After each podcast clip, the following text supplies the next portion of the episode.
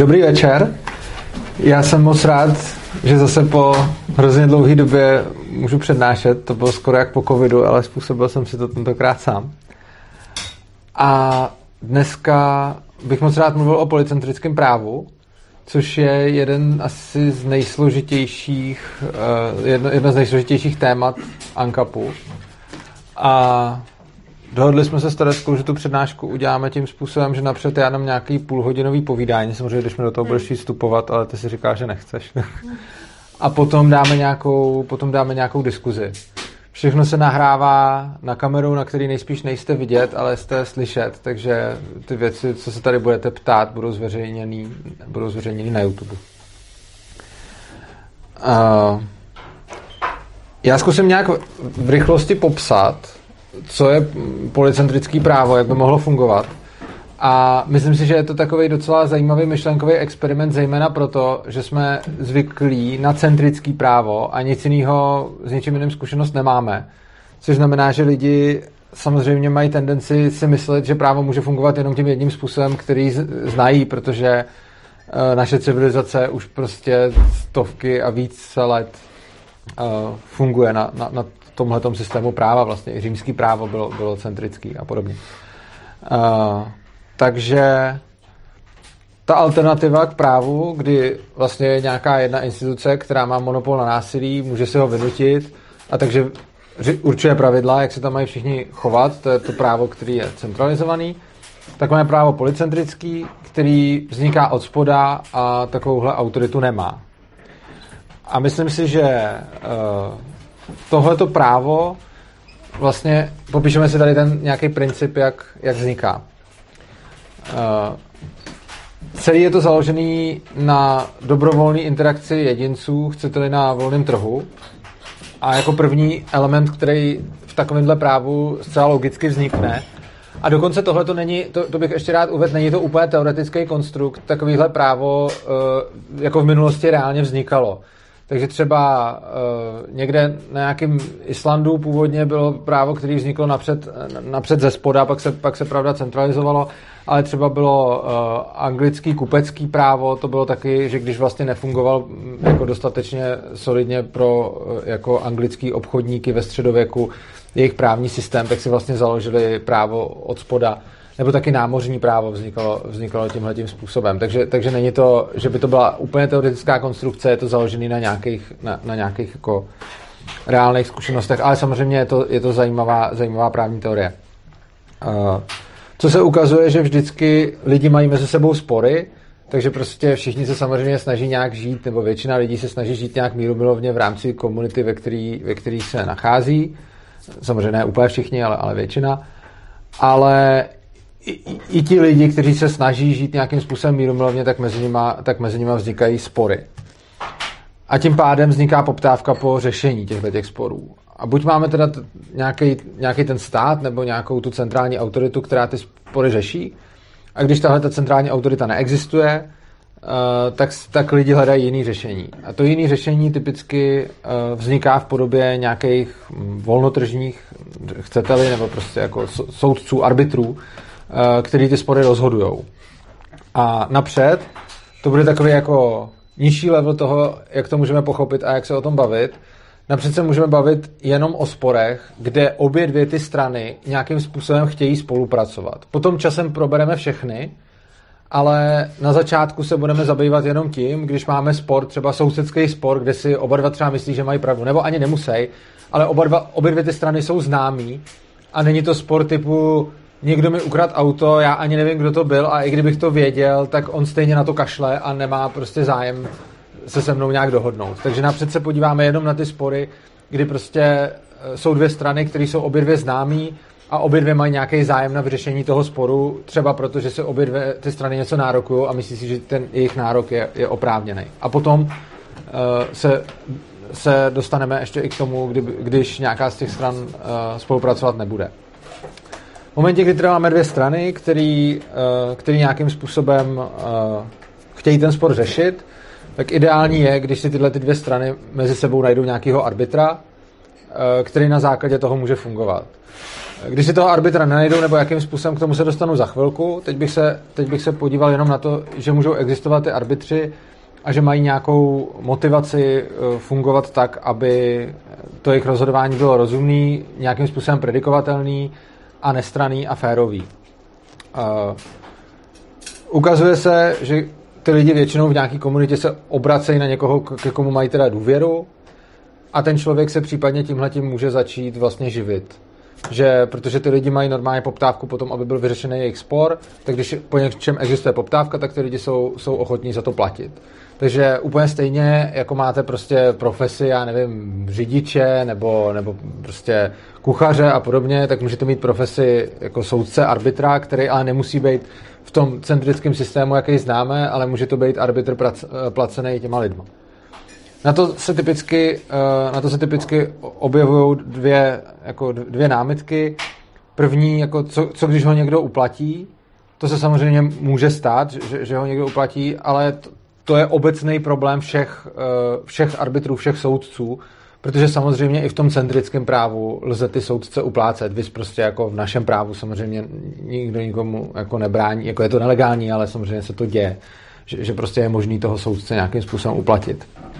A e, v tom, v tom volnotržním nebo v tom, v tom dobrovolném právu, v tom decentralizovaném, když máme takovýhle arbitry, tak samozřejmě to, co jim zejména brání brát úplatky, je to, že si tím zničí reputaci, která je vlastně to, co je živý. Jo, když jsem arbitr jako volnotržní, tak to, co mě živí, je, že nějaký lidi mají zájem o moje služby a v momentě, kdy já budu rozhodovat nějak zaujatě, nebo se o mě rozšíří, že jsem úplatný a podobně, tak uh, ztrácím tu svoji živnost a ztrácím tu svoji, tu svoji důvěryhodnost. Samozřejmě uh, to není stoprocentní jistota, že, že mě nikdo neuplatí, ale ta, ta neexistuje nikdy. Jenom je tady ta motivace prostě, uh, protože když, se, když, když budu úplatný a zjistí se to o mě, tak, tak přestane být zájem o moje služby. Přičemž je ještě dobrý k tomu možná, možná poznamenat, že u těch státních soudců, který máme teď, uh, je vlastně jedno, jestli se o něm tak nějak už třeba mezi lidma bude vědět, že bral úplatky. Prostě když mu to nikdo nedokáže, Eh, tak on stejně může dál soudit a, a žádným způsobem ho toho nikdo nezbaví. Oproti tomu na tom volném trhu už by stačilo jako nějaký zásadní podezření, že ten člověk je úplatný a už by se od něj mohli ty, ty zákazníci odvracet. Samozřejmě je důležité si ještě představit k tomu, že ten arbitr bude jako svojí, řekněme, jako velikostí, tím myslím, jestli to bude jako jeden soudce nebo nějaká celá firma, odpovídat velikosti těch sporů, který soudí. Což znamená, že když bude prostě Franta a Pepa na vesnici mít svůj sousedský spor o to, čí větve stromu zasahují do, do druhého pozemku, tak tohle to samozřejmě může rozsoudit prostě další Loiza z té vesnice, ve kterého mají tam všichni důvěru. Oproti tomu, když si představíme obrovskou jako arbitráž dvou velkých korporací, tak tam nedává smysl, aby to zase soudil nějaký jako no jednotlivec, protože ten by se nechal pak už snadno uplatit, protože tomu by už stačilo pak dát prostě jako hodně peněz a ono už mu to bude stačit do konce života. Takže takovýhle, takovýhle dvě třeba velké firmy bude zase soudit nějaká velká arbitrážní firma, která se tím, která se tím jako bude, bude zabývat.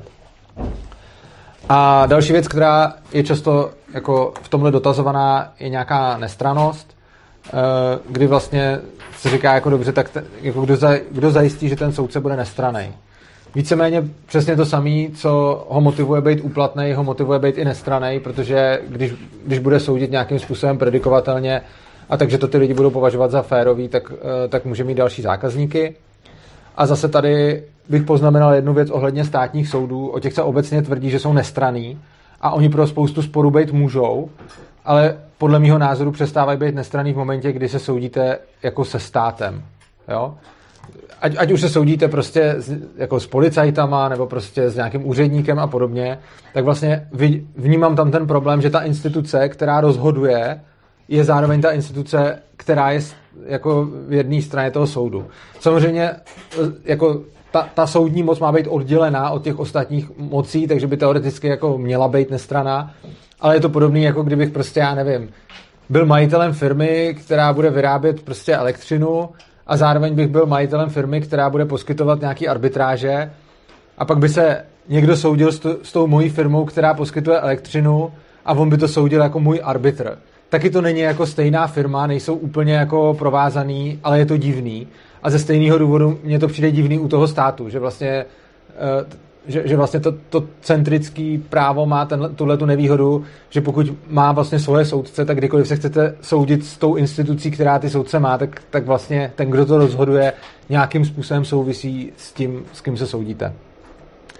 Takže tohle by bylo uh, jenom k těm, k těm arbitrům a zatím jsme se bavili o tom, když obě dvě ty strany nějakým způsobem uh, souhlasí s tím, že se budou soudit. Prostě vy ty dva sousedi nebo, nebo, nebo něco takového. Chci se zeptat, než, než přejdu dál, a potom budeme mít ještě dlouhou diskuzi, ale jenom jestli tady k tomu někdo má nějakou třeba nejasnost nebo, nebo nějakou otázku, spíš než jako velkou diskuzi by mě zajímalo, jestli něco chcete nějak, se k tomu na něco doptat, nebo jestli je tenhle ten koncept jako celkem jasný. Jenom v češtině ten arbitr. Soudce.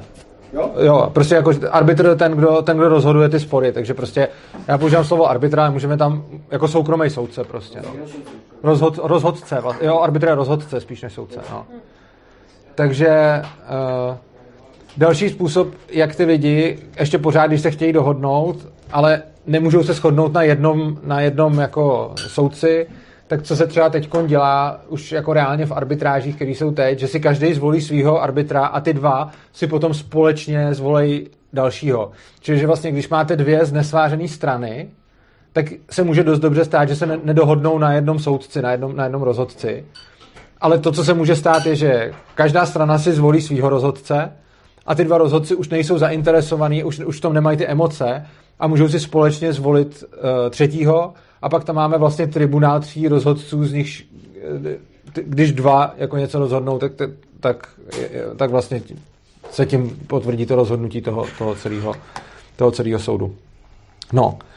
A teď bych se dostal k tomu, když někdo z těch stran nějakým způsobem spolupracovat nechce, takže je to takový typický příklad, někdo mi ukradne auto a já ani nevím, kdo to byl, a nebo třeba najednou vidím, že to auto má soused, ale ten soused mi řekne, já prostě k žádnému soudu nechci a prostě odmítám to vůbec řešit.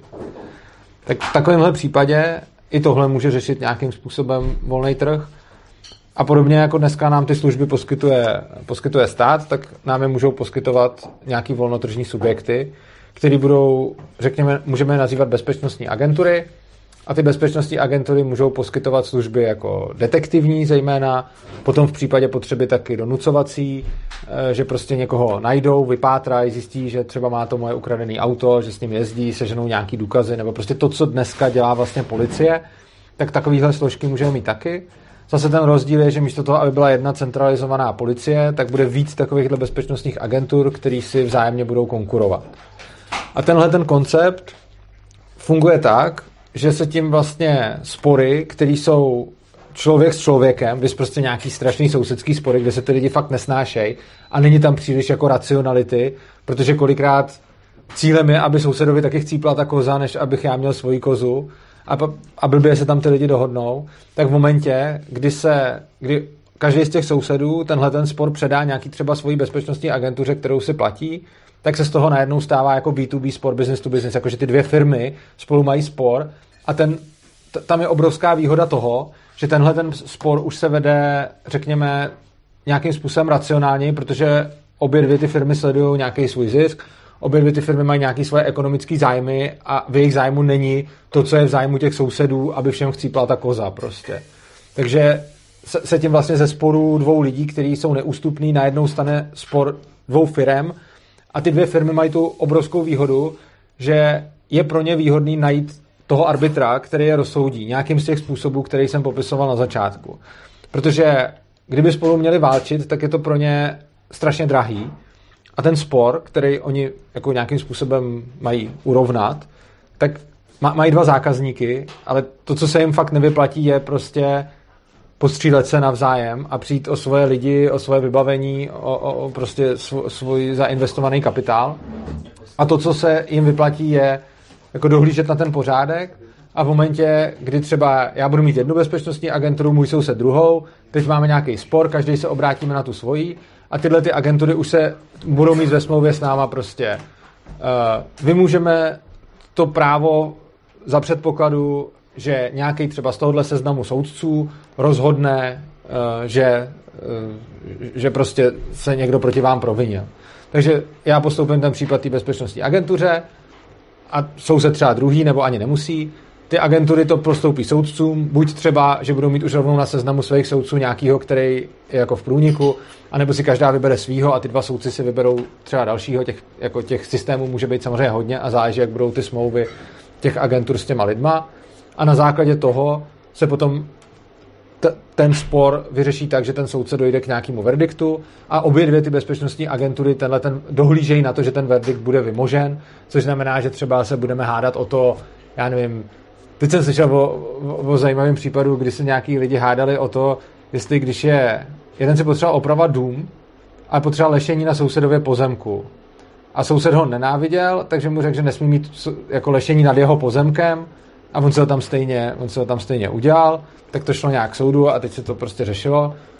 Eh, naše soudy teda rozhodly, že tam to lešení mít může, ku podivu, eh, ale eh, prostě teď neřeším, jakým způsobem by, by pak rozhodl ten soud, ale prostě ty by mu řekli, prostě soudce by řekl, musíte sundat to lešení, nebo naopak lešení tam zůstane a když by potom někdo se proti tomu eh, jako provinoval, třeba demontoval to lešení nebo ho naopak odmítnul demontovat, tak podobně jako dneska policie, už jako v tom krajním případě, kdy to teda ten člověk neposlechne, tak to tam dojde vyřešit, tak úplně stejně tak by to chodili řešit uh, zaměstnanci těch bezpečnostních agentur. Tohle je tak nějak v kostce, jakým způsobem by takovýhle právo mohlo fungovat. Je to možná asi nejrychlejší popis, jaký se mi, jaký se mi zatím poved, takže z toho mám docela radost. A ještě se znova zeptám, jestli k tomu máte nějaký zase spíš krátký otázky než diskuzi, ke kterým se dostaneme potom.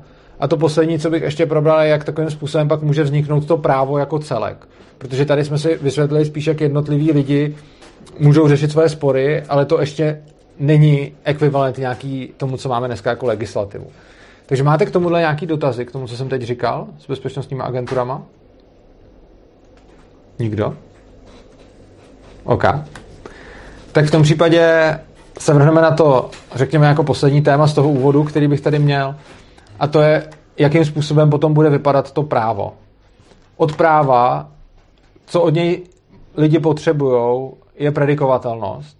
A ta predikovatelnost bude podle mě zajišťovaná tím, že pokud by nějaký soudce rozhodoval výrazně jinak než všichni ostatní, tak pokud by to nebylo něco, po čem ty lidi naprosto toužej a chtějí to, že navzdory tomu si ho stejně jako vybírají, tak ten soudce, co rozhoduje jinak, má nějakou konkurenční nevýhodu, protože uh, ty lidi potřebují nějakou predikovatelnost v tom právu. Což znamená, že já když já potřebuji vidět pravidla, ve kterých žiju, uh, jakým způsobem vypadají a co si můžu a co si nemůžu dovolit což je něco, co třeba dneska do nějaký míry určují ty zákony. Problém je, že v dnešní době je ta legislativní džungle tak hustá a těch zákonů je tak moc, že je vlastně nikdo nezná. Na území České republiky v současné době platí přes 2 miliony právních norem, zákonů, vyhlášek a nařízení. A neexistuje ani jeden člověk na území České republiky, který by je všechny znal.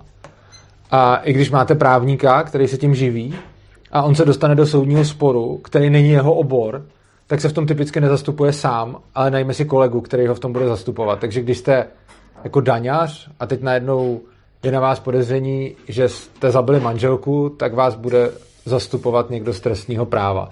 A když děláte trestní právo a je na vás a někdo se s váma soudí, že jste krátili daně, tak vás bude zastupovat ten daňař, protože ani ty právníci těch jednotlivých oborů prostě nejsou v tomhle kovaný. Takže ta právní jistota, ale do nějaký míry tady právní jistotu máme, že tak jako společensky tušíme, co můžeme a nemusíme dělat, i když ty zákony přesně neznáme. Jako, jako do nějaký míry ano, jako není to úplně random prostě. Oproti tomu zase v té vol, volnotržní společnosti by neexistovala žádná sbírka zákonů, ale ono, ta právní jistota typicky taky, jako ta sbírka zákonů je, řekněme, v našem centrickém právu nějakou oporou té právní jistoty, ale hodně často je ta právní jistota taky daná jako zvykově a tím, co se ve společnosti děje, že prostě vidím, co je akceptovatelný a vidím, co není a podle toho se nějakým způsobem řídím. A potom ty volnotržní soudci, pokud chtějí být konkurenceschopní, tak potřebují rozhodovat nějakým způsobem v souladu a harmonii s tím, co ty lidi očekávají a nemůžou jít příliš moc proti tomu, co je v té společnosti normou či standardem, protože v momentě, kdy proti tomu půjdou, tak potom začnou ztrácet ty zákazníky, protože oni nebudou uh, spokojení s těma rozhodnutíma. Hrozně důležitý je si taky uvědomit, že není úplně důležitý každý spor rozhodnout tak, aby jako jedna strana vyhrála a druhá prohrála, protože to největší umění je rozhodnout ten spor tak, aby obě dvě ty strany odešly s tím, že dostali to, co potřebujou, což někdy může být v rozporu, ale hodně často taky nemusí. Jo? Že, že prostě samozřejmě, když, když prostě řešíme, jestli jako si tam smí nebo nesmí postavit lešení, jeden to chce a druhý to nechce, tak to vypadá na první pohled v rozporu, ale myslím si, že schopný soudce by třeba mohl najít podmínky, za kterých by oba dva byli OK s tím, aby tam to lešení bylo.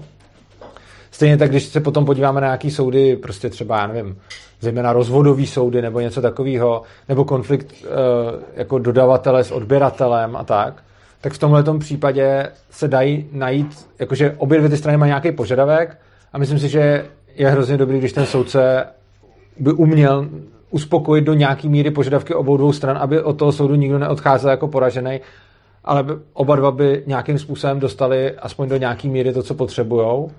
Což samozřejmě jako není žádoucí, ve, jako není to žádoucí ve chvíli, kdy prostě mi někdo ukrad auto, tak tam není žádoucí, aby teda oba dva odešli s tím, že dostali to, co potřebují. Ale v momentě, kdy se prostě dva lidi rozvádějí, nebo prostě nějaký dodavatelsko-odběratelský spor, kdy obě dvě ty strany jako žádná nechtěla podvádět, ale obě dvě ty strany si nějakým způsobem vykládali tu smlouvu a došlo k něčemu, co si prostě každá strana vyložila jinak, tak v takovýchhle případech je dobrý, aby ten soudce našel nějaký řešení, který bude vyhovovat aspoň do nějaký míry oběma stranám. A k tomuhle je přesně zejména motivovaný ten volnotržní soudce, protože zase ten státní soudce je prostě jmenovaný do té funkce a v podstatě spokojenost zákazníků je pro něj irrelevantní, protože spokojenost jeho zákazníků se žádným způsobem nepromítne do jeho platu, žádným způsobem se nepromítne do jeho kariéry, prostě se nepromítne v podstatě do ničeho. Takže ten soudce nemu, není tak dobře, jako neříkám, že to nemůže dělat, on to může dělat, protože je třeba jako sám lidsky v tom zainteresovaný, ale nemá žádnou incentivu hledat řešení, které vyhovují oběma stranám. Oproti tomu ten volnotržní soudce má incentivu docela silnou hledat řešení, které vyhovuje oběma stranám, protože k takovému soudci se potom spíš další lidi budou chtít chodit soudit, protože mají větší šanci, že vyjdou jako spokojení, protože když tam jdu jako vítěz a poražený, tak jeden skončí většinou, většinou špatně. A ta legislativa, co se týče toho, jak, jaký právo by potom vzniklo, uh, práva by se daly rozdělit na pozitivní a negativní. Kdo z vás si pod tímhle tím dovede něco představit? Zvedněte ruku. OK, tak polovina. Tak uh, pozitivní, pozitivní právo znamená právo na to, aby mi někdo něco dal, když to řeknu takové zkratce, a negativní právo je právo na to, aby mě ostatní lidi nechali na pokoji. Když to... To negativní mi vlastně připadá... Jo, ano, jo, ne, jasně. Ono by se, jako, když řeknu nějaký příklad, tak prostě pozitivní právo na vzdělání je, že mě někdo musí vzdělávat. Pozitivní právo na lékařskou péči je, že mě někdo musí ošetřit, když se zraním. Oproti tomu negativní právo na vzdělání je, že mi nikdo nesmí bránit se vzdělávat.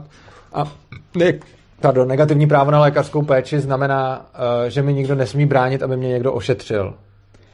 Uh, ono by se takhle dalo říct přesně, to byla dobrá poznámka, jak jste řekl, že se potom pletou, že by se dalo říct, že to negativní právo je jako svým způsobem horší, protože v tom pozitivním vlastně mám pozitivní právo na bydlení, znamená, že mi někdo musí zajistit bydlení a to je hezký jako. A negativní právo na bydlení jenom, že mi někdo nesmí bránit v tom, abych si já zajistil bydlení. A tak se to pozitivní může takhle na první pohled jevit jako wow, to je super, ale ono má, ono má obrovský, obrovskou nevýhodu, ta nevýhoda je v tom, že když teda negativní důsledky. má negativní důsledky, přesně tak. Že, že někdo musí být teda donucen, aby mi poskytnul ty věci, když já na ně mám právo, tak někdo mi je musí jako logicky poskytovat. A buď musí být donucen ten, kdo mi to poskytuje, nebo aspoň ten, kdo to zaplatí. Pokud by to mi to náhodou nechtěli poskytnout dobrovolně, ale to už je vlastně potom v rámci toho negativního práva. A druhá nevýhoda toho je, že ty práva jsou vzájemně nekonzistentní, což znamená, že když máme pozitivní práva na nějaké věci, tak oni jdou splňovat jenom do nějaké míry v závislosti na tom, jak je ta společnost zrovna bohatá a kolik je v ní naakumulováno kapitálu. Ale prostě v momentě, kdy potom, a to, to je třeba teď vidět, jako covidová situace, tak jako máme sice teoreticky pozitivní právo na lékařské ošetření, ale ono přesně v momentě, kdy potom začnou docházet zdroje, tak to právo na lékařské ošetření jakoby teoreticky máme, ale v praxi je potom nějakým způsobem jako omezováno, co, což dává smysl, ono musí být omezováno, uh, protože na, nejsou kapacity na to, aby, aby jako bylo vyplněno, nebo aby, aby se každému dostalo to, to, co potřebuje. A nevýhoda těchto těch pozitivních práv je, že jsou vzájemně potom nekompatibilní, protože žijeme ve světě omezených zdrojů a my nemůžeme všem lidem zajistit všechny pozitivní práva na všechno. Kdybychom teď řekli, že každý bude mít pozitivní právo na bydlení, tak to stojí celou společnost strašně moc zdrojů, který teď momentálně jako nemáme. A všechny tyhle ty práva na vzdělání, na, na, na, na prostě ošetření, jako pozitivní právo na život, všechny tyhle ty věci stojí extrémně moc jako zdrojů a někdo musí být teda donucen, aby ty zdroje jako platil a to je mimochodem určitě v kolizi i s pozitivním, i s negativním právem jako na, na, na majetek. Jo? Nebo na to, že to, co si vydělám, mi zůstane. Takže pozitivní práva jsou prostě vzájemně nekon, jsou nekompatibilní, jsou nekonzistentní ve smyslu, že když chci vymáhat všechny pozitivní práva najednou a není na to dostatek zdrojů, na kterých jsou pozitivní práva závislí, tak je problém a někdo je jakoby krácený na jeho právech. A přitom skoro všechny politické strany mají ty pozitivní práva docela bohatě jako ano. v kampaních. To je pravda. Jako ano. ČSSD, zelený jo. hodně. A celý stát je založený na pozitivních právech prostě. Hmm. A je nějaký terminus technicus, nebo to pozitivní? Jo, to, jsou, to, to, je práv, to je jako pojem, který, je to terminus technicus, tak, proto to takhle používám, říkám pozitivní, negativní, protože jsem se to takhle dočet vlastně v literatuře, takže to, používá, no. používá se to, se to takhle. Já to řekl, jako, že to pozitivní je nárokový. Ano, to je pravda. Jo. V podstatě práva svobodu. Já si myslím, mm-hmm. že to je tak, že to pozitivní je to tak. že člověk jako má, nebo požaduje nějakou jako množinu určitou, zatímco to negativní je, že vlastně e, chce jenom jako své ano. práva, ale tím, že tam není nějaká množina, která se mu přináší, tak proto se tomu říká negativní. Pozitivní je vlastně právo na něco no. a negativní je svoboda od něče, od útlaku prostě. Já, já to chápu, mě jenom hmm. tam prostě vadí, že to názvosloví vlastně chápu. práce takže to spoustu lidí může mást. Jako já, já jsem ho... s někým o tom baví, tak vlastně má problém jo. to vysvětlit. Hmm. Jako, můžete to nepoužívat, tyhle ty slova, já jsem je nevymyslel, používám je, protože jsem se takhle dočet v literatuře a, ale jako není to, není to nutný a nějak se na tom netrvám, takže prostě můžeme tomu třeba říkat práva a svobody, ale často používám tohle, protože to lidi často znají. Třeba tady, když jsem se zeptal, tak to polovina lidí znala, což je přesně to, že protože se už to takhle používá, tak je dobrý to tak používat dál, protože ty lidi potom ví, o čem se mluví, jako typicky. Já jsem to poprvé slyšel vlastně u vás na streamu. No, ale jakože je to je normálně jako je to celkem používaný pojem a když to řeknete jako právníkům, tak ty jako, oni často nebudou souhlasit s tím, jako anarchokapitalisti říkají, že jediný práva, který člověk má, jsou ty negativní. Což je něco, s čím třeba řada jako etatistů nebude souhlasit, ale budou znát to rozdělení, co jsou pozitivní a co jsou negativní práva. A vlastně tím se dostáváme k tomu, co, se, co jsem tady chtěl sdělit ohledně těch, jak souvisí vlastně celý tohle koncept negativních práv uh, s, jako s bezpečnostníma agenturama, arbitrama na volném trhu souvisí tím způsobem, že v momentě, kdy se nějaká bezpečnostní agentura rozhodne chránit negativní práva, tak není ve sporu s žádnou jinou, která se rozhodne chránit negativní práva. Je to prostě, že chrání majetek každého člověka. Tím, to, to je mimochodem ekvivalentní. Negativní práva jsou, se dají všechny vyložit skrze vlastnický práva. Takže když mám vlastnický právo, a tím nemyslím jenom jako, že vlastním nějaký dům, auto a takhle, ale že vlastním svoje tělo, takže prostě vlastnický práva jsou ekvivalentní negativním právům. A, a nemyslím tím teď ty vlastnický práva, jak je definuje jako na, na, náš zákonník, ale prostě jako vlastnický práva, jak je třeba definuje, jako třeba při, přirozený právo, jako libertariánský, tak to, to vlastnický právo definuje vlastně ekvivalentně s negativníma. A jde o to, že v momentě, kdy vlastně ty bezpečnostní agentury se budou vlastně soustředit na to, že budou bránit majetek kohokoliv před jakýmkoliv útokem, nebo před jakýmkoliv narušením, nebo před nějakým útlakem, a tím majetkem se myslí i tělo toho člověka, tak tím mu zajistí vlastně svobodu a tím mu zajistí jeho negativní práva. A v momentě, kdy budou dělat tohle a nic navíc, tak se s ostatníma nedostávají do principiálního konfliktu. Důležitý je do, do principiálního, neznamená to, že se nemůžou dostat do žádného konfliktu, protože pořád bude spor o to třeba, co se stalo, nebo jak se to stalo a podobně. Takže prostě třeba může být konflikt, že já budu tvrdit, on mi ukrad auto a on mi bude říkat, já jsem ho neukrad. Tak samozřejmě takovýhle konflikt nastat může, ale nenastane konflikt principiální, že krást auto je blbě prostě. Oproti tomu v momentě, kdy někdo začne obhajovat pozitivní práva, tak v tu chvíli se dostává do sporu jednak s některýma, který jiným způsobem eh, vymáhají pozitivní práva a jednak se dostane do sporu se všema, co vymáhají negativní práva. A, a, a to do principiálního sporu. Takže prostě pozitivní právo na uh, prostě lékařské ošetření mi vlastně říká, že mě někdo musí ošetřit, což stát v podstatě garantuje tím, že všechny jako zdaní a potom mi dává nějaké ošetření. Ale já kdybych najednou chtěl bezpečnostní agenturu, která, abych já se mohl nechat ošetřit, šla a vzala těm všem lidem peníze, tak najednou to naráží na negativní práva všech těch lidí a tahle ta bezpečnostní agentura by najednou byla ve sporu se všema těma ostatníma bezpečnostníma agenturama, což není něco, co chce nebo co se jí vyplatí. Takže vlastně z toho potom plyne a i se můžeme mimochodem podívat na společnosti historicky, kde vznikalo to právo ze spoda, to, to decentralizované, to policentrické právo, tak ty společnosti nějakým způsobem konvergovaly právě k dodržování negativních práv. Ne úplně, každá v něčem tam měla nějakou výjimku, ale většinou k tomu jako došly. Třeba, já nevím, když byl na divokém západě v období kolonizace třeba, to je příklad společnosti, která vymáhala právo ze spoda, neměla tam žádného krále nebo nikoho, kdo by jim říkal, jak to mají dělat a přesně se dostali více méně k majetkovým negativním právům, i když ne úplně přesně, vždycky je tam nějaká odchylka a ta odchylka typicky bývá kulturní, čili za předpokladu, že třeba to, to, tohle mě teď napadá zase třeba z příkladu toho eh, jako Islandu, eh, to jsem trochu přeskočil, ale to nevadí, kde vlastně eh, bylo právo na nějakou čest, což není negativní právo, a je to právo na to, že mě nikdo nesmí urážet. A v momentě, kdy tam někdo někoho urazil, tak ten se směl jako i fyzicky do tohleto pomstít, protože to bylo kulturně daný, takže z toho byla jako výjimka.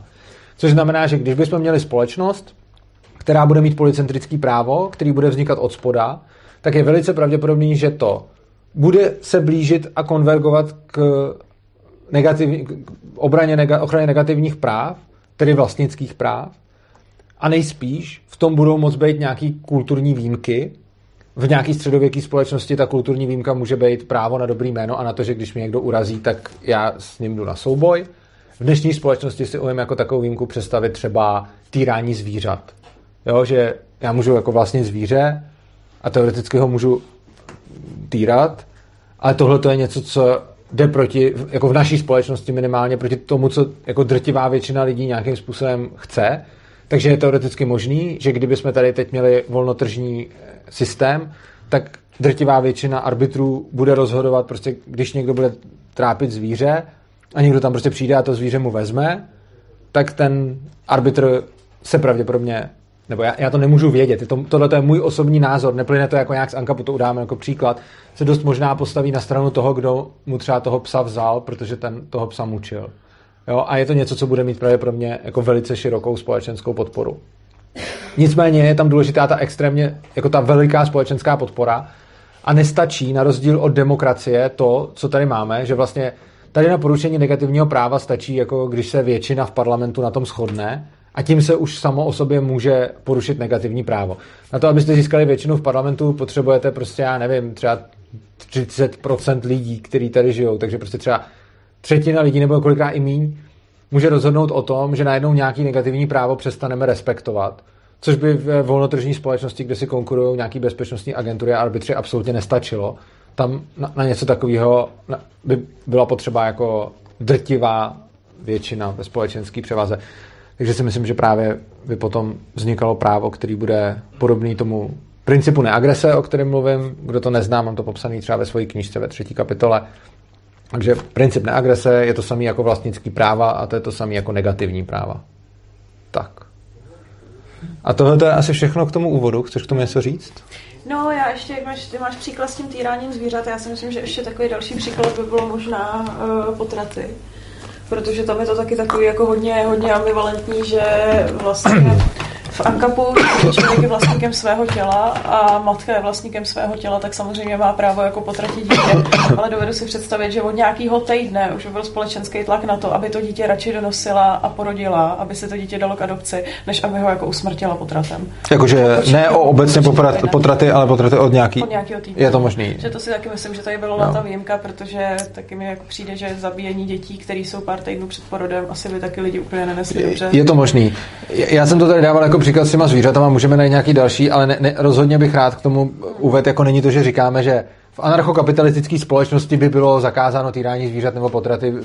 To, to neznamená, jenom jsou to nějaké naše domněnky, jak by se to třeba mohlo vyvíjet, ale prostě vlastnický práva tohle to nejsou, jenom předpokládáme, že vzhledem k tomu, že asi nikdy žádná společnost nefungovala stoprocentně podle negativních práv a měli tam nějaký výjimky daný kulturně, tak si myslím, že i naše společnost by, kdyby byla anarchokapitalistická, tak by stejně k těm vlastnickým právům pravděpodobně dodala nějaký kulturně jako daný výjimky. Hmm. Tak ono se to vyplatí, že mít takové výjimky. A třeba když si vezmu Afganistán, a, a kde jako taky je chaos a budu host do domu, tak prostě je nějaký zvykový právo, že mám jako nárok, aby se o mě postaral vlastně. Takže to je pozitivní právo. Vždycky se o mě postarají, vždycky mi pomůžou, ale je to daný tím, že je to výhodný pro všechny, protože kdykoliv, kdokoliv se může ocitnout v nouzi a může potřebovat pomoc. Takže pro všechny je výhodný to dodržovat, protože jim to garantuje, že až oni se dostanou do nouze, tak jim bude pomoženo. Já nevím, jak to funguje v Afganistánu, ale jako tady by to asi úplně nevyšlo, tady by to asi úplně nebylo, ale pak záleží přesně jako, jaká, jaká, je zrovna ta, jaká je zrovna ta daná kultura, o který se bavíme. I, jako je možný, že by lidi tam prostě dělali. Ano. Věci, které dávají smysl, i když že se vlastně všichni dobrovolně vzdají nějakého svého eh, Pozor, když se dobrovolně vzdají, tak je to pořád negativní právo. Že? V momentě, kdy se všichni ho vzdají dobrovolně, to, tohle, je, tohle je mimochodem, to, to, to jsme jako dobře nahrál, to je ještě důležitá věc, jako, co k tomu říct. Za předpokladu, že prostě něco má v podstatě 100% podporu ve společnosti, tak to neznamená pozitivní právo. Pozitivní právo je to tehdy, kdy ten člověk to musí udělat a je k tomu nějakým způsobem potom donucen. Za předpokladu, že to má tak velkou podporu, že to stejně všichni dělají, tak to jsou pořád negativní práva, protože třeba pokud by jsme zrovna žili ve společnosti, kde jako 100% lidí vždycky ubytuje poutníka, tak to není, negativ, to není pozitivní právo, protože oni v rámci svého negativního práva na, na svůj dům a bydlení se rozhodnou se o tenhle ten svůj majetek podělit s poutníkem. Takže to ne, ne vždy, jakože to, že je někde nějaký jako obyčej, ještě to neznamená, že se z toho musí stát pozitivní právo, protože ten obyčej může být uplatňován v rámci negativního práva. A zejména pokud bude to třeba zrovna obyčej o ubytování poutníka a postarání se o něj, tak prostě pokud to bude drtivá většina lidí uh, jako takhle akceptovat, tak není moc zapotřebí tohle vůbec z toho dělat právo, protože ten poutník jde, když ho neubytují někde, tak ho ubytují hned u souseda a navíc existuje nějaká pověst a můžou ostrakizovat toho, kdo neubytoval, protože ztratí pověst a tak, takže to ještě neznamená, že toho musí stát pozitivní právo. Tam, kde se to pozitivní právo má tendenci stát, je, kdy tam dochází ke konfliktu dvou stran v tom smyslu, že prostě někdo, že prostě vidím souseda, který si koupil psa a tam ho mučí a teď já vlastně, abych s tím něco udělal, tak musím narušit jeho majetek a tam, tam potom se dostávají, dostávají do toho konfliktu, takže spíš si umím představit ty výjimky tady, ale zase je možný, že není. A hlavně chci jako k tomu dodat jako spousta, jako já třeba tuhle tu výjimku uvádím s těma zvířatama docela rád a často. A spousta libertariánů mi na to píše, hele, já myslím, že tahle ta výjimka by v té společnosti nebyla. Jo? A já jako to, to, co k tomu říkám, je to můj osobní názor, ale, ne, ale můžu se v tom jako úplně v pohodě mílit. Prostě jako, je, je to prostě nějaký můj odhad, ale prostě není to ani jako, tohle to není ani jako libertariánský, prostě je, je pro mě docela důležitý oddělovat, když vám povídám o Ankapu, co, co je anarchokapitalismus a co jsou moje osobní názory, tak tohle je přesně z kategorie mých osobních názorů a s Ankapem to nějak nesouvisí. Je to nějaká moje predikce do toho prostě. To souvisí právě s tou kulturou. Ano, to souvisí s kulturou, přesně tak. Tak, máte někdo nějaký otázky, připomínky, poznámky? je tam strašně moc. Mhm, super, ideál. Výjimky a ty výjimky, které se pak jakože nabízejí, vlastně vedou k tomu, co je tady teď, že máme dva miliony zákonů a vlastně se to nikdo nevyzná. Takže já spíš bych byl jako zastánce nějakých jasných pravidel a co nejméně těch pravidel. Ano, to je strašně důležité, co nejméně pravidel. Hmm. Uh, ono, když Ale jako když, když, když, někdo, pardon, ještě, když někdo nastaví jednu výjimku, tak přijde někdo další, řekne, já chci taky ale výjimku. Jako, že no, ten, no tam, je ten, tam je ten obrovský rozdíl, který jsem říkal, dneska na to, aby se narušili něčí negativní práva, stačí reálně, jako ono, stačí hlasy ani ne třetiny lidí, kteří tady jako jsou, a navíc to ještě neznamená, že ty lidi si to musí přát. Ono vlastně na to, jako klidně si prostě Může to být, jako, může třetina lidí volit Babiše, protože to tam nějak dobře udělá, ale ani vlastně neví, co udělá a nějakým způsobem mu to hoděj a on potom přijde s nějakým narušením negativním práv, s kterým může klidně souhlasit desetina lidí a stejně to jde prosadit. Oproti tomu eh, ten obrovský rozdíl v tom policentrickém právu, kde není to jedno centrum, který to právo udává, je ten, že je výrazně stabilnější v tomhle a ta výjimka, jako prosadit výjimku v centrickém právu je výrazně lehčí a, a jednodušší, než prosadit výjimku z policentrického práva a to z důvodu, jak je ten systém celkově navržený. Prostě kde mám centrický právo, mám nějaký místo, který vlastně říká všem soudcům, takhle suďte. Oproti tomu, když mám policentrický právo, tak nic takového neexistuje a každý ten arbitr riskuje vlastní reputaci a v momentě, kdy začne najednou 10% arbitrů něco rozhodovat jinak než ty ostatní, tak oni jsou za prvý zatím v konkurenční nevýhodě. Pokud to, s čím přišli, je jako super a lidi to nakonec uh, jako budou kvitovat s povděkem a budou za to rádi, tak se k ním přidají i ostatní. Ale je obrovská šance, že když to bude chtít prostě jenom malá část lidí, tak se to vůbec neprosadí. Čili jako souhlasím s tím, že je dobrý mít co nejméně uh, pravidel a myslím si, že tohle je cesta k ním, protože si myslím, že policentrický právo uh, jeho výsledkem je méně pravidel než centrického práva, už proto, že do toho centrického práva mám nějaký zákonník, do kterého můžu přidávat v podstatě libovolný počet dalších a dalších zákonů a nemusím žádný rušit. Tohle v policentrickém právu reálně v podstatě nejde, protože když se nějaký, jako nějaká část soudců rozhodne, že začne soudit podle nějakého dalšího zákona, tak musí přesvědčit ty ostatní, aby to udělali taky, aby to zafungovalo, jinak se to dít nebude, respektive může se to dít, že nějaká že, že se tam nějaký lokální soudy podle toho budou soudit, ale prostě zdaleka není tak jednoduchý přidat nový pravidlo do policentrického práva než do centrického. No tak Ta- já bych jo, vlastně skoro teď to dá- viděl jo. tak, že Aha. to policentrický je v podstatě o tom, že každý soudce si soudí jak chce. že. Ano, ale, ne, ale není to úplně jak chce. Oni jsou. Ale on, no ne, ano i ne prostě. Za předpokladu, že ty vesnice, že neexistuje globalizace a ty vesnice na sebe v podstatě nijak nevidí a nijak se neovlivňují, což není případ dnešní společnosti, tak to teoreticky fakt může být, že každý soudce si soudí jak chce, ale v praxi to moc ničemu nevadí. Na druhou stranu v momentě, kdy máte jako nějaký třeba dodavatelsko-odběratelský vztahy, který přesahují hranice vesnice, což je všude, tak není možný, aby si každý soudce soudil, jak chce. Respektive je to možný teoreticky, ale v praxi to má nějaký limity, o kterých jsem tady mluvil, a jsou daný jako konkurenceschopností ztrátou zákazníků a potřebností toho, aby bylo právo predikovatelný. Takže v teorii si může každý soudce soudit, jak chce, ale v praxi ty soudci potřebují k něčemu konvergovat. A tohle to se ukazuje i v těch společnostech, kde to policentrické právo prostě fungovalo nějakou dobu třeba. Tak se můžeme podívat na to, že, že to nebylo, že by prostě každý soudce soudil úplně prostě jako nezávisle.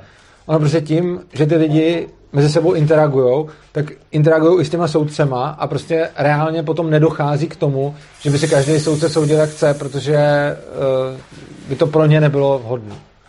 Tady byl další, jo, Jo, jo, k ty tomu, chceš napadl takový příklad, protože já dost často vidím, jak se odsoudí někdo za pěstování marihuany a obecně mi přijde, že tohle je hodně jako odsuzovaný, už tak jako společností, že už jsme dneska, nebo jako mně to tak přijde, jo, ale už jsme, myslím si, ve fázi, kdy většina lidí už jako chápe, že to je nějaká dívka a soudit za to jako někoho z lekality je jako svým způsobem hrozný. A tady to vlastně vidím, když někomu vyjde jako několik let v base za prostě pěstování blbý rostliny, tak ty lidi jako nadávají. A přesně vidím, že tenhle ten soudce, který takhle rozhodl, by v tom policentrickém právu v tu chvíli možná byl jako odepsaný, protože by si lidi říkali, hele, prostě tohle to se mi nelíbí a tam prostě už nebudeme chtít soudit u něj vůbec nic. Zatímco dneska, jak je to v tom centrálním, tak prostě se nedá vůbec jako konkurence tam Taková vybrat. policentrika částečně je v tom, že každý stát má taky trošku jiný zákony, že jo, a zároveň se taky nějak ovlivňuje. Mimo jiné přesně uh, souzení někoho za pěstování trávy je úplně ukázkový zásah do negativních práv. Jako, Že vlastně ten člověk má nějaké svoje vlastnictví, má nějakou svoji zahradu a má nějakou svoji kytku a odsuzovat ho za tohle je jako ukázkový zás- zásah do negativních práv, do, do jako jeho majetkových práv, do jeho vlastnictví prostě. A hlavně to zločin bez oběti, že jo? Protože tam nikdo Ano. jako nepřišel kvůli mě, jako č, no, člověk prodával něco, co se někdo jiný chtěl koupit, no. Jenom já jsem tady, nebo se omlouvám, ale jestli tady nepadlo o té predikovatelnosti, o co se opírá čeho to vychází? Jo, eh, potřeba predikovatelnosti se opírá z toho, že lidi potřebují žít ve světě, kde je predikovatelný právo a tahle ta potřeba eh, vytváří poptávku na trhu a ta poptávka eh, na sebe vyvolává nabídku. Je to podobně jako třeba lidi potřebují se dopravovat, tak je poptávka po autech a někdo začne vyrábět auta. Tak tady lidi potřebují mít nějakou právní jako jistotu, nebo jistota je blbý slovo, ale prostě nějakou právní, aspoň nějakou jistotu, No, tak, uh, tak prostě... A ta se jako vyrobí, vymyslí? No ne, ta, ta, ta, ta právní jistota plyne potom z toho, že například uh, jsou hájena ta negativní práva. To už je sama o sobě právní jistota docela Takže dobrá. Negativní práva. Práva, ale nejenom, nemusí to být jenom tohle. Stačí prostě to, že když potom najednou, řekněme, že i kdyby tam byla ta nějaká ta výjimka z těch negativních práv, zase použiju ty zvířata, řekněme, že ta, to by bylo jako vý- výjimka, tak zase ta právní jistota je, že když 95% arbitrů bude soudit tak, že jako mučíš tady psa, někdo přišel a toho psa ti vzal, tak máš smůlu, protože si mučil psa, tak v tomhle případě, když pak 5% arbitrů to rozhodne naopak a řekne, to bylo v pohodě a mám mu to tam vrátit a jít tam toho psa dál mučit, tak v takovém případě tyhle ty arbitři vytvářejí tu právní nejistotu a ty bezpečnostní agentury s nima budou mít tendence rozvazovat smlouvy z toho důvodu, že ty bezpečnostní agentury, které nesoudí, oni jenom potom vymáhají to právo, tak ale na ty se ty lidi obracejí v případě těch sporů, kdy ten, ta druhá strana nespolupracuje. Tak tyhle agentury budou chtít svým zákazníkům poskytnout právě tu právní jistotu a tu právní jistotu budou poskytovat tím způsobem, že ze seznamu soudců, který, na který se obracejí, vyškrtnou ty, který budou úplně mimo a zároveň to nebude něco, po čem je extrémní poptávka lidí prostě. Já ještě k té právní jistotě mám takovou paralelu teda jako ze současného centrálního práva, ale teďka vlastně ohromná právní nejistota kvůli tomu covidu, že se neustále mění prostě vyhlášky, pravidla, e, nikdo neví, jestli může vycestovat, za jaký může vycestovat a je vidět, jak to ohromně ty lidi krká a jak ta ekonomika nedoháje, protože cestovní ruch je odepsaný, gastronomie je odepsaná a nikdo neví, co bude za měsíc. A e, dneska je to tak, že ty lidi jsou jako naštvaný a mají trochu jako tendenci tlačit na politiky, aby nějaká jistota byla, ale tak ono politikově je to jedno, ty už jako jsou zvolený, že jo, ty to budou řešit až v příštích volbách. Zatímco tady je to spíš eh, na tom trhu, že jsou jako tlačený do toho tržně. Já teda myslím, že tohle s právní jistotou úplně nesouvisí, že s právní jistotou souvisí to, že víš, jak máš... To... Právní nejistoty. Právě, Myslím, že není. Myslím, že není. Myslím, jakože, samozřejmě záleží, co tím pojmem nazveme, ale myslím si, že tohle je něco jiného. To, že máš nejistotu, že se ti budou do budoucna měnit zákony, je podle mě jiný problém. Kdy- Když se mluví o jako právní jistotě, tak to je, že v tuhle tu chvíli vím, co smím a co nesmím, což i když to ta vláda furt mění, tak to podle mě nezasahuje do to, toho, co, o čem jsme se tady bavili jako o právní jistotě, protože právní, jako právní nejistota, to, to, co se myslí tou právní nejistotou, je něco udělám a to, jestli to bude v pohodě nebo nebude, závisí čistě na tom, jaký soudce to zrovna bude soudit. To je případ jako právní nejistoty. Ono to, jako, ono to není jako ano, ne, že je to prostě 0-1, máme jistotu nebo nejistotu, ale prostě právní jistota je, že čím něco udělám a čím více jedno, který soudce to bude soudit, a ten výsledek bude potom stejný, tím větší je právní jistota v tu chvíli. Což podle mě není případ covidových opatření, který se sice furt mění, a to, že politici furt mění zákonama, je blbý, Jo, ale myslím, že to není tenhle případ. Jako, ano, jo. Mě zajímalo to, co jsi řekl, tu poslední větu. Ano. Jak tohle by bylo zajištění? Co? Uh, aby byla ta stabilita vlastně Aha. v té podobě, že uh, aby to nutilo nebo vyrábělo takový soudní prostředí, že, uh, že vlastně či, eh, je jedno, jaký soudce to bude soudit, ale bude v podstatě to soudit stejným, řekněme, způsobem. adekvátním. Jedno to nikdy nebude, protože to ani teď není jedno. A kolikrát i teď třeba, když jdete k soudu, tak třeba právník říká, tenhle soudce je háklivý na něco, nebo tenhle soudce, takže ani teď to není jedno, takže úplně jedno to není vždycky. Je dobrý se k tomu snažit blížit, aby to bylo jedno. A v centrickém právu je tohleto, aby to bylo co nejvíc jedno, zajištěno tím, že mají nějaký zákony, podle kterých soudí. Eh, Zase třeba eh, v jiném právu, který je taky centrický, to zase hodně to může vyplývat z precedentu. A eh, v tom policentrickém právu to vy- vyplývá právě z, z toho konkurenčního prostředí, kdy vlastně, když budu mít soudce, který bude konstantně vydávat rozsudky, které budou všechny překvapovat, tak poklesne zájem o jeho služby. Což znamená, že je nějakým způsobem zájmu těch soudců vydávat rozsudky jako ty ostatní. Mimo jiné, co třeba mě teď napadlo k tomu, já jsem tady popisoval nějaký úplně jako já jsem se snažil být strašně zjednodušený a popisovat ten nejjednodušší jako systém. Ale třeba teď, když se podíváme na nějaký jako kryptokomunity online, který potřebují řešit jako spory, tak a dokonce se to řeší spory jako s anonymníma, jako anonymně dokonce potřebují řešit spory, takže tam mají ještě jako vyšší požadavek. A tam se dělá to, že vybere se nějaký počet soudců, podle toho, jak dobrý chce mít ten klient rozhodnutí, tolik, eh, tolik arbitrů se vybere, takže se jich vybere třeba, já nevím, klidně 13 nebo prostě nějaký jaký číslo. Takže vyberu třeba 13 arbitrů a oni každý, a každému se podají všechny důkazy, všechno, co prostě potřebují a oni rozhodnou, každý. Výsledný rozhodnutí je to, na čem se shodne většina a zaplaceno dostanou ti, kdo, kdo se trefili do toho většinového rozhodnutí. A někdy ty, kteří se do toho většinového rozhodnutí e, netrefujou, tak ztrácejí. Což znamená, že třeba tohle je ukázkový princip toho, jak nastavit systém, který zajišťuje nějakou právní jistotu, že vlastně rozhoduje jakoby porota, to už nejsou v podstatě soudci, když je už jich hodně, tak už je to vlastně porota, a dostanou zaplaceno ty, který rozhodli jako správně, čili rozhodli v souladu s většinou a nedostanou, jako, proto jsem řekl jako v úzovkách většinou té poroty, a nedostanou uh, zaplaceno ty, nebo dokonce i můžou ztratit nějakou zálohu, kterou tam složej, který rozhodli v rozporu s většinou těch porodců. Tenhle ten systém sám o sobě je blbej, protože je hodně populistický, ale on potom může ještě fungovat jako, může to být další komponenta nějakého jiného systému, a tam už v tom vidím nějak, nějaký smysl. Takže oni můžou soudit třeba ty, kteří už mají nějakou reputaci, že nemůže soudit jako úplně každý prostě a že potom se do tohohle toho, může se potom použít takovýhle systém, kdy vlastně třeba kdy, když máme tři arbitry třeba, každá strana si vybrala jednoho a oni si potom zvolili třetího, tak oni můžou být například finančně ohodnocený za to, že rozhodnou podobně jako ty ostatní. Jo? A teď potom, i když jsem arbitr jedné té strany, tak pro mě není úplně dobrý hlasovat vždycky pro tu svou stranu, protože najednou mám finanční motivaci rozhodnout tak, jak mi to připadá správný, za předpokladu, že očekávám, že všichni to rozhodnou tím způsobem. Že? Takže jako neříkám, že takhle by to fungovalo, jenom říkám, že to je další jako je to jeden z prvků, který by v tom systému mohl hrát roli nějakou. Ne, jako nepřijde mi to dobrý jako obecně prostě udělat z tohoto, ale je to další prvek, který by mohl přispět k právní jistotě. Mě ještě napadlo, že si myslím, že eh, pro každého soudce taková jako záruka toho nějaké jako jeho výdělečné činnosti bude, když si se píše smlouvy s velkýma bezpečnostníma agenturama. A k tomu, aby s nima třeba sepsal smlouvy, tak už za sebou bude muset mít nějakou jako historii něčeho odsouzeného, totiž oni uvidějí, že prostě nějaký jako lucidní a že nerozhoduje úplně jako zcestně, no. takže tím si třeba jako zajistí nějaký jako dobrý kontrakt. Takže si myslím, že k tomu budou motivovaný i takhle, no. Ano, takže jako... jako přijde ještě jeden moment zajímavý.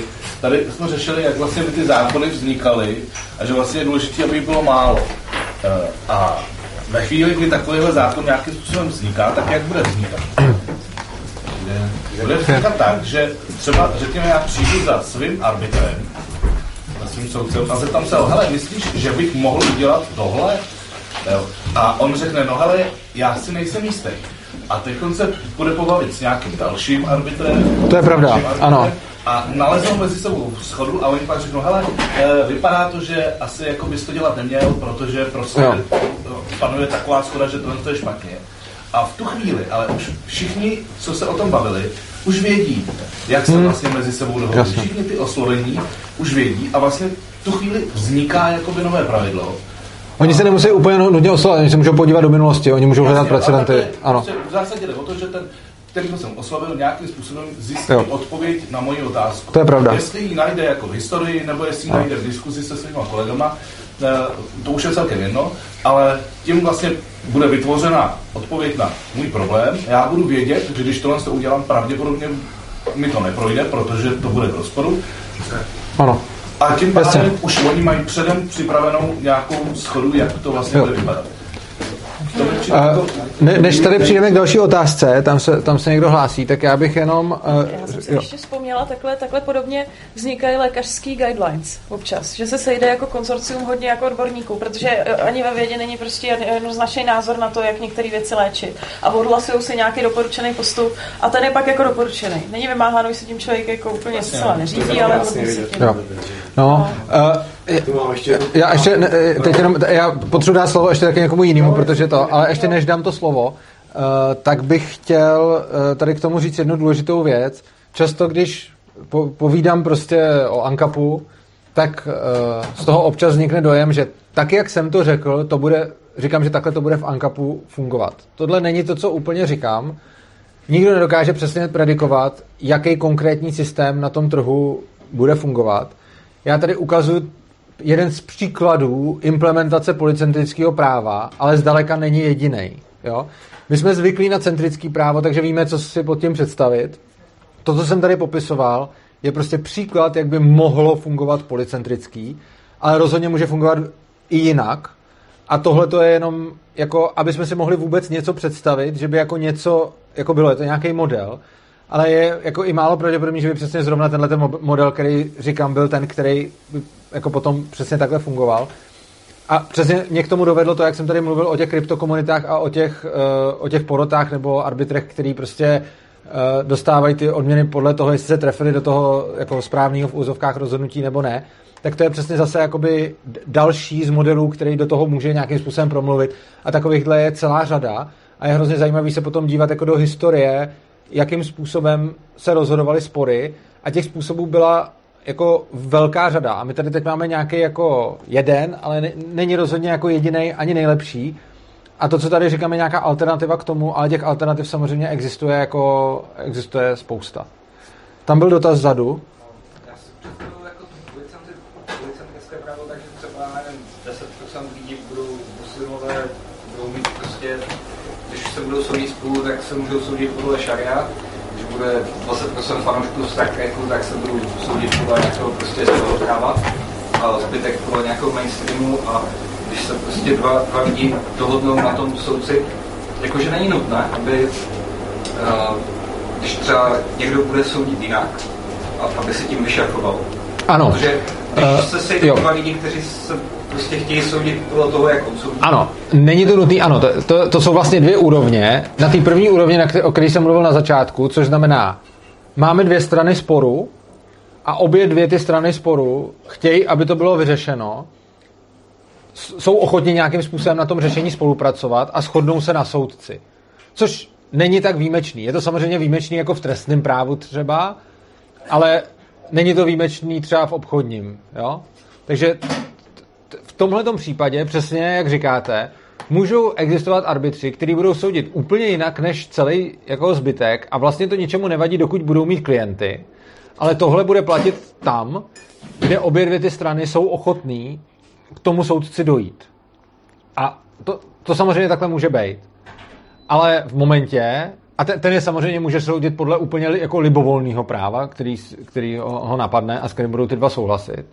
Ale v momentě, kdy už se dostáváme na pole nějakého trestního práva nebo na pole přesně toho, jako někdo mi ukradl auto a já ani nevím, kdo to udělal a on na mě kašle a odmítá se se mnou o tom vůbec bavit, tak tam už soudce, který rozhoduje úplně jinak než všichni ostatní, trošičku vypadává ze hry, protože potom já se obracím na nějakou bezpečnostní agenturu, která má spoustu klientů, mimo jiné mě, a její klientem může být i ten člověk, co mi ukradl to auto teoreticky. A teď je potřeba někoho, kdo bude soudit způsobem, který je očekávaný, protože takováhle je poptávka lidí. Takže je pravda, že v takovémhle systému, a myslím si, že je to dobře, by mohli být soudci, kteří budou soudit i úplně jinak než všichni ostatní, ale to by platilo pouze pro spory lidí, kteří se na tom dohodnou. Můžou se třeba dohodnout ve smlouvě, jo? jako typicky může být jako už sepsaná smlouva a v té smlouvě už bude odkázáno, který arbitr to bude soudit v případě, že se ty dvě strany neschodnou. Tohle může, může nastat a není tam žádný požadavek na to, aby když už se takhle ty dvě strany dohodnou, aby ten arbitr byl obecně uznávaný nebo soudil souladu s těma ostatníma. Ale domnívám se, že budou, a to, to je v pořádku, ale myslím si, že budou minoritní přesně z toho důvodu, že v momentě, kdy jedna strana nespolupracuje, tak už se to řeší, tak se z toho konfliktu vlastně dělá potom B2B konflikt a v tu chvíli už jako význam těchto těch soudců jakoby opadá. Ale samozřejmě máte pravdu, že i pro ně je v takovémhle systému místo a myslím si, že je to jako dobře, protože když se dvě strany shodnou, že chtějí být souzený podle nějakého práva a ten soudce jim vyhoví, tak není žádný důvod jim v tom vlastně bránit. Uh, hned, ale teď jste byl vy. V pohodě, já jsem Jo. chtěl jenom říct eh, té právní jistotě, jak se tady pán ptal na právní jistotu. Podle mě právní jistota je v podstatě mýtus, jako, protože je to spíš o důvěře, o nějaký všeobecný důvěře, že někdo něčemu jako důvěřuje. Podobně jako třeba často mluvíte o Fiat měně, že, jo? že to je taky spíš o důvěře, než o tom, že by byly, protože i teď se ukazuje, že vlastně vláda porušuje ústavu, jako, No, třeba s tím povinným očkováním. Že? jo? Já bych, neza, já bych nezaměňoval, uh, já bych úplně nezaměňoval uh, to, že je něco mýtus za to, že to není jako binární. Prostě právní jistota není jako máme nebo nemáme právní jistotu. Je to škála. Je nějaká míra právní jistoty. A nelze samozřejmě říct, a ta právní jistota pravděpodobně klesá, aspoň co, co tak slyším mluvit advokáty, že prostě před nějakou dobou mohli jako říct, hele, já jsem dokázal typnout, jak ten soud dopadne podle toho, že jsem se podíval na fakta a viděl jsem, co se stalo a dokázal jsem celkem jako predikovat, jak ten soud se rozhodne. A teď už to tolik predikovat nemůžu, což je přesně pokles jako právní jistoty.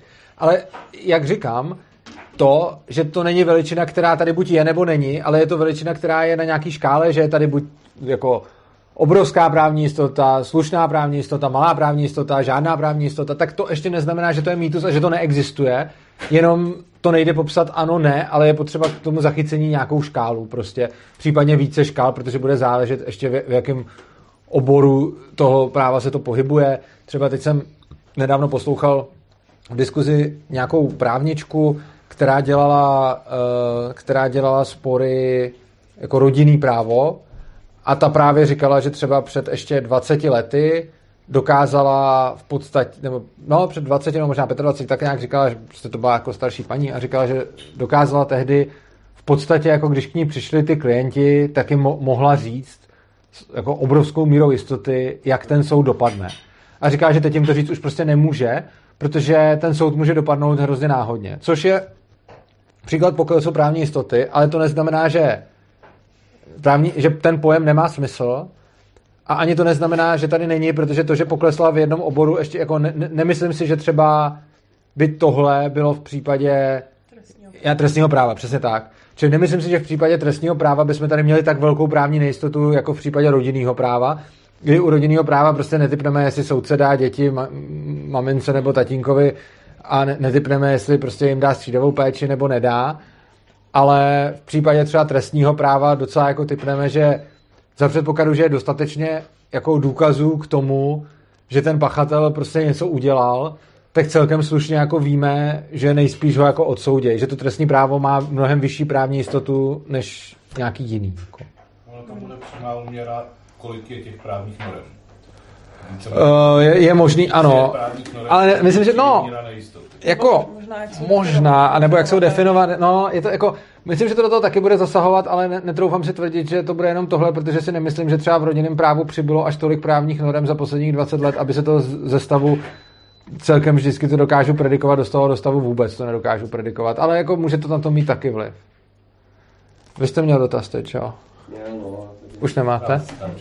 ne, ne, to je je potom jako, Jo. je, je to široký. OK.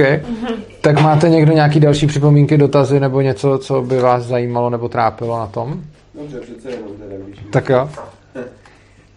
Um, nějaký, jakoby práv, že se mluví právo, právo, zákony, zákony, že? Mhm. Jako jsou tady nějaký e, práva, jako se říkal, negativní, pozitivní. Ty negativní, je to něco, co koresponduje s tím, co se může nazývat jako e, přirozený práva? Ano, a já se tomu pojmu vyhejbám. Uh, No úplně ne vždy ne, protože v přirozeném právu je podle mě právo na život, protože to bylo spíš definované jako právo od Boha, ne? Pokud si no ale to je negativní právo na život. Aha, ok. Uh, jako, já jsem prostě, jako nature laws, jako ano. Uh, já jsem dokonce v- před vydání svojí knihy, já jsem tu knihu napřed vydal po jednotlivých částech a pak jsem z ní až udělal knihu, tak se kapitola uh, Princip neagrese jmenovala Přirozená práva. to, s čím jsem se jako setkal, bylo absolutní odmítnutí čtenářema v tom smyslu, že přirozená práva odmítali brát jako terminus technicus, ale vzali slovo přirozený a slovo právo a každý si představoval, co by to tak mohlo být, byť jsem to tam jasně definoval. No problém je v tom, že potom si pod tím každý představí něco jiného, že když řekne jako přirozený právo, tak ten člověk si myslí, že to, co mu připadá přirozený, je to právo. A ne, ale jakože, že prostě to, co mu jemu připadá přirozený, že to je ono, a nebo, nebo mi začali třeba často říkat, uh, to, co ty popisuješ jako přirozený, nejsou přirozený práva, protože tohle není přirozený. A já jsem říkal, já to používám jako terminus technicus, protože já jenom tak nazývám tohle, to, co jsem si tady nadefinoval, ale naprosto to bylo odmítnuto, což znamená, že jsem se rozhodl přejít k tomu principu neagrese, což prostě je zase ekvivalent tomu, takže ano, negativní práva jsou podle mě přirozená práva, ale snažím se vyhejbat tomuhle termínu, protože to jednak lidi dráždí a jednak mají potom pocit, že jako když to nějak nadefinuju, že to není ono, což je divný, protože já se vlastně můžu cokoliv nadefinovat, jak chci a pak to používat, ale Ne, já ti rozumím, ale tam jako eh, vlastně ta přirozenost toho práva, že zároveň s tím jde třeba u tady těch eh, takzvaných přirozených jako lidských práv, že jsou nezadatelní. Jo? To znamená, že to nikdo nevymýšlí, že to je vypozorované. To je věc, která je přirozeně plyne, přesně jako můžeš pozorovat.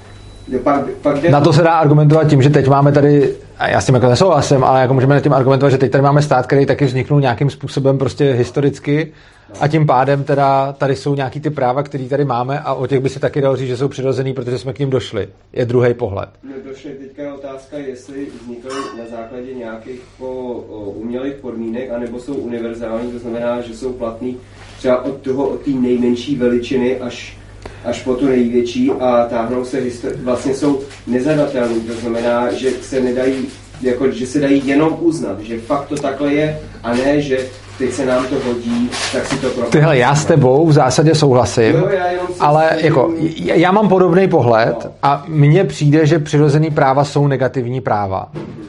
Ale já takhle, to udělám malou odbočku. Já hrozně nemám rád argument přirozeností. Protože spousta věcí je přirozených, ale to ještě neznamená, že jsou správný. A spousta věcí je nepřirozených a to ještě neznamená, že jsou špatný.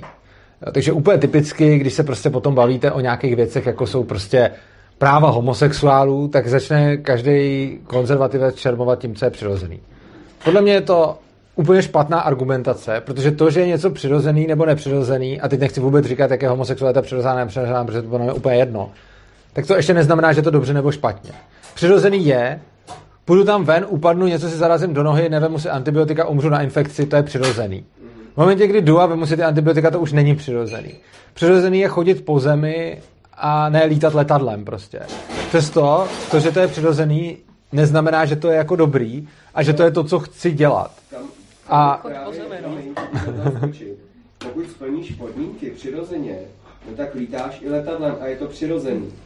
Jo? Ale tak to se potom dá říct o všem, že jo? No nedá, nedá se to říct o všem třeba, když třeba někdo říká, já se teďka cítím jako 12-letá holčička, přitom jsem 50-letý chlap a to je moje právo se tak cítit a proto můžu chodit na dámský záchod, tak to je nepřirozený, protože já míchám můj pocit s faktem, který je To fyziologický. ne, pozor, pozor, tohle to je, jako, to, jo, to, to je hodně velký téma najednou.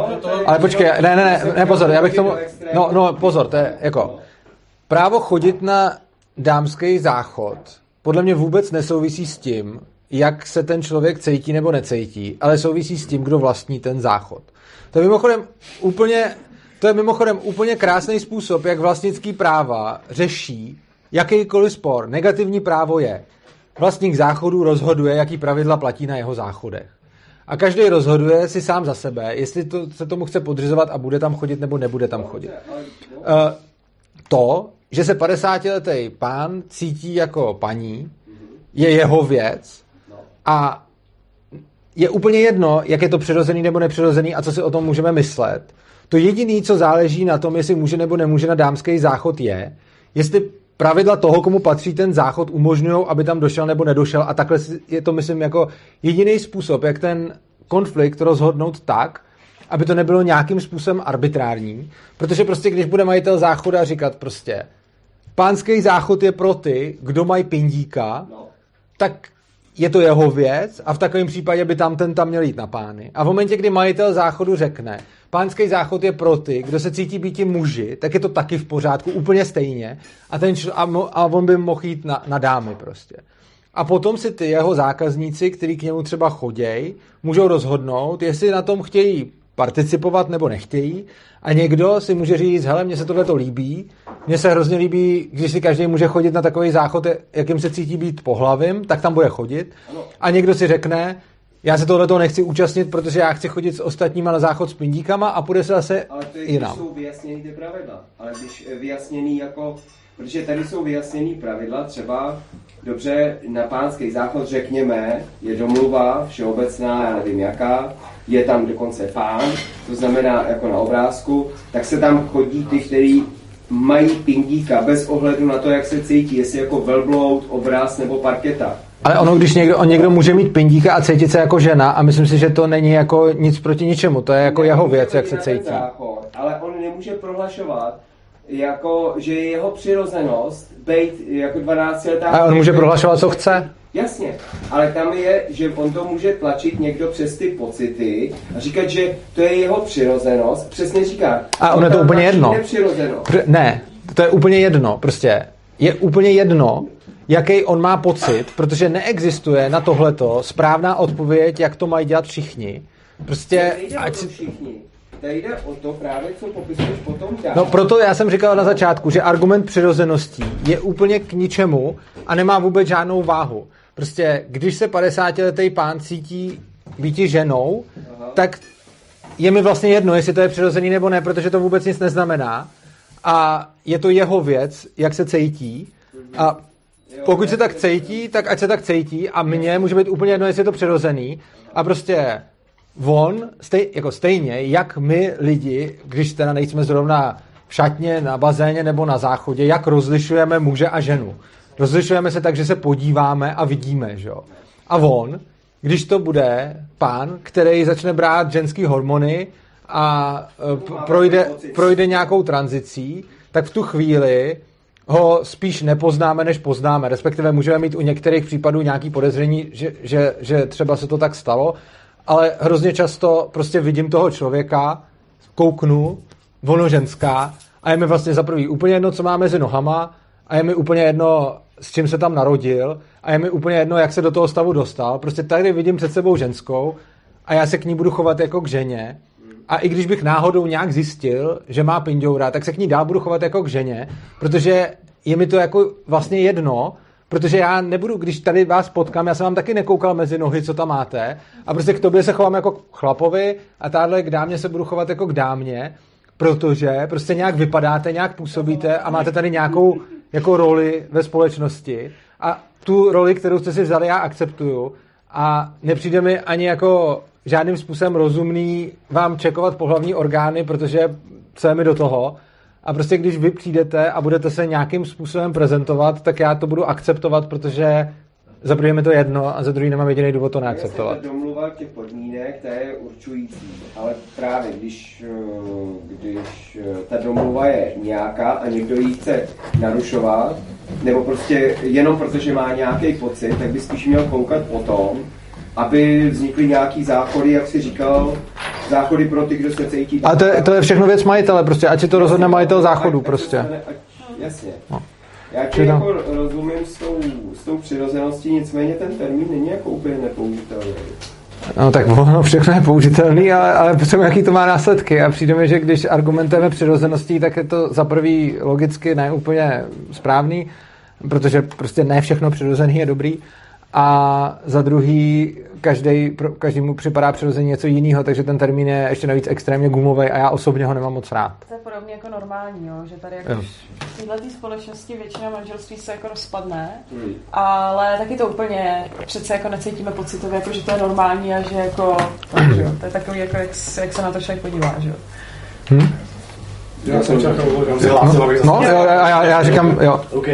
No, já bych to spíš, mně se furt líbí ta myšlenka, jako že právo se svobodně rozhodnout, že jo. No, a vlastně ještě mě teď napadl jeden dotaz. Na jednom streamu jsem zaslech, uh, že Urza říkal, že se mu nelíbí definice moje, moje právo na svobodu končí tam, kde začíná právo na svobodu někoho jiného. Ano, to je pravda, to se mi nelíbí. Nebylo to tam vysvětlení, tak by mě vlastně Dobře. zajímalo, co tím bylo Uh. Jako. strašně- mě třeba se ano. tohle líbí, protože Při, je, je hrozně takový, je to takový okřídlený, No. tak, takový moto, který všichni milujou. Prostě moje svoboda končí tam, kde začíná svoboda No. druhého. Super. Trošku tam chybí, no, že by to mělo být ještě taky symetrický, to k tomu není dodaný. Ona jako svoboda, no jo, ale to tam není řečeno. Ona svoboda, no, no ne, svoboda, uh, jako největší rozpor. no ne, svoboda, t- svoboda prostě uh, žida v koncentráku končila tam, kde začínala svoboda jeho dozorce. Ono to, ono to platilo. No ono to platilo, oni mu tu jeho... No jo, ale, te, ale pokud, pokud, pokud řeknu jako, že moje svoboda končí tam, kde začíná svoboda druhýho, tak to platí vždycky, bez ohledu na to, v jaký situaci se nacházím, protože za předpokladu, že byste mě tady zavřeli do klece na tohleto pódium a já jsem tady byl takhle zavřený v takové malé kleci, tak moje svoboda je uvnitř té klece a vaše svoboda je vně té klece. A bude, bude platit, že moje svoboda končí tam, kde začíná svoboda vaše, to bude pořád platit, protože tam není nikde řečeno, že to že je to symetrický. Pokud, a pokud už máte ale definovanou svobodu, pak vůbec nepotřebujete tuhle tu větu. Jako pokud svobodu už máte definovanou, pak ta věta neříká nic, a pokud tu svobodu nemáte definovanou, pak ta věta je blbost.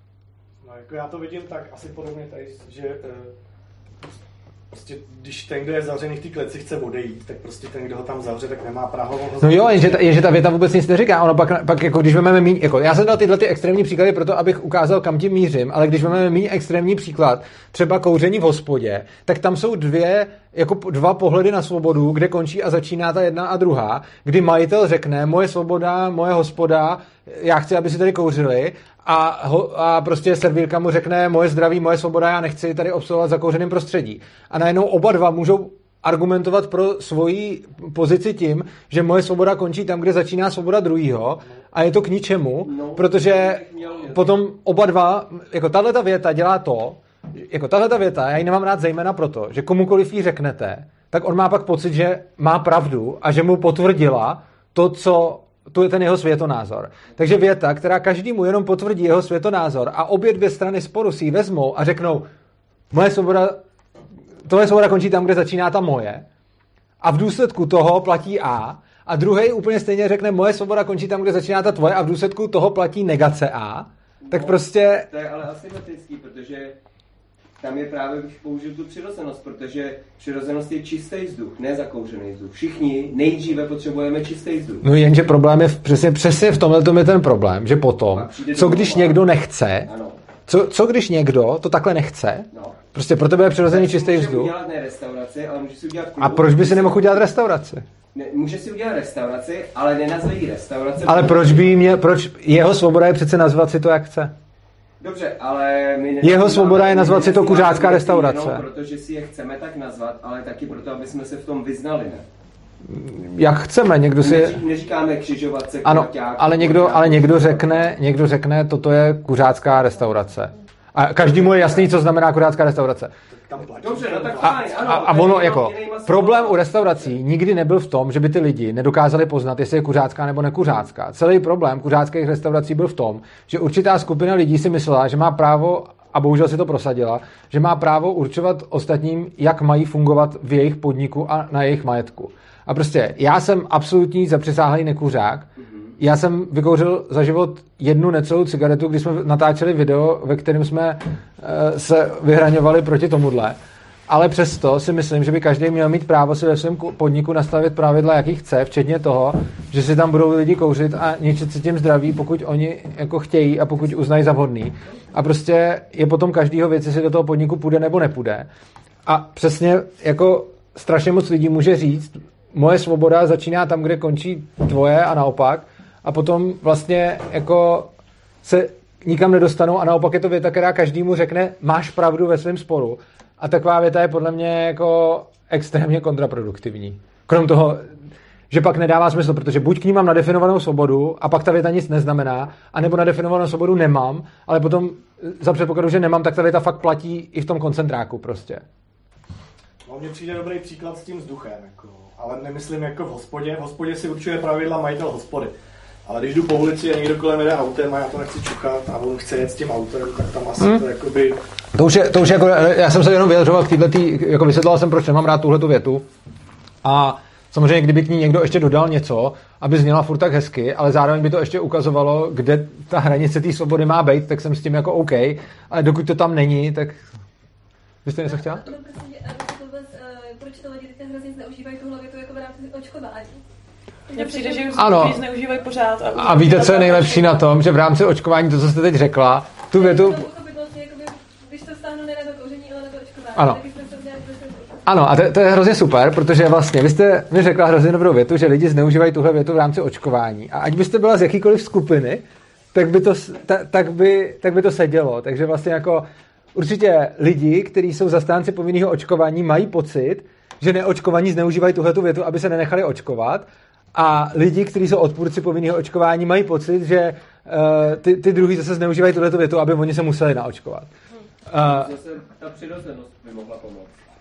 no, Že rodíme se neočkovaní. No ale No ale, ale, to, ale to je přesně to, že se rodíme bez těch antibiotik a že teda by, by se zase mělo teda říct, že když teda si zlomím nohu a dostane se mi tam infekce, protože to byla otevřená zlomenina, tak bych měl na to umřít, protože to je přirozený. No ale já jsem se, teď si řekl, no. že je to přirozenost, protože se rodíme bez toho, ale, vyžadovat pozor, ale, ale při, jako, jestliže argumentu, ale jestliže argumentuju přirozeností, tím, že jsem se bez toho nenarodil, tak úplně stejně můžu argumentovat přirozeností, Ne, že tam je hierarchie. Ty zamícháš ty dvě věci, oni nejsou, No. no. oni jsou disproporční. ale pak to není argument přirozeností. Je, je, protože rodím se, nejdřív se rodím neočkovaný. To je moje přirozenost. Neléčený nějaký. A pak si můžu vybrat. Dobře, ale tak já se teda rodím taky určitě s fyzickou schopností zabíjet lidi. Ano? A, A, můžeš si vybrat. no ano, ale, to není, dělat, nebo no ale potom není rozhodně moje svoboda zabíjet ty lidi. Protože bys překročil svobodu toho... No já vím, ale to je přesně to, co tady říkám, že ne, to prostě... je tvoje, pozor, to tvoje svoboda je a vždycky zůstane. Já bych rád odpověděl je- teda na tu otázku spíš, než bych, a jenom chci říct, jako, že prostě úplně stejně jako se na- narodím, kdy- když už tím teda přišel, úplně stejně jako se narodím nenaočkovaný, tak se narodím z, vlastností, jako ze schopností zabíjet lidi. Vlastně. A tím, ale to neznamená, že, že, že ty lidi můžu jít zabíjet, protože je to přirozený. Prostě argument přirozenosti prostě není dobrý. Ale k očkování. Eh, Myslím si, že by mělo být každého rozhodnutí, jestli se nechá nebo nenechá naočkovat. Myslím, že by nikdo nikoho neměl nutit do nějaké léčby.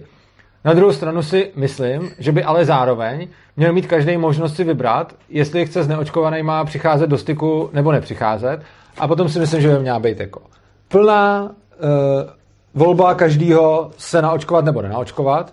Na druhou stranu by měla být potom plná volba zdravotní pojišťovny toho člověka pojistit nebo nepojistit. Měla by být plná volba každého doktora toho člověka ošetřit nebo neošetřit. A ne, ne že by všech, že by jako dostali nakázáno neočko, ne, prostě každý ten doktor, ať si prostě vybere, každé, každá zdravotnická organizace by se měla vybrat.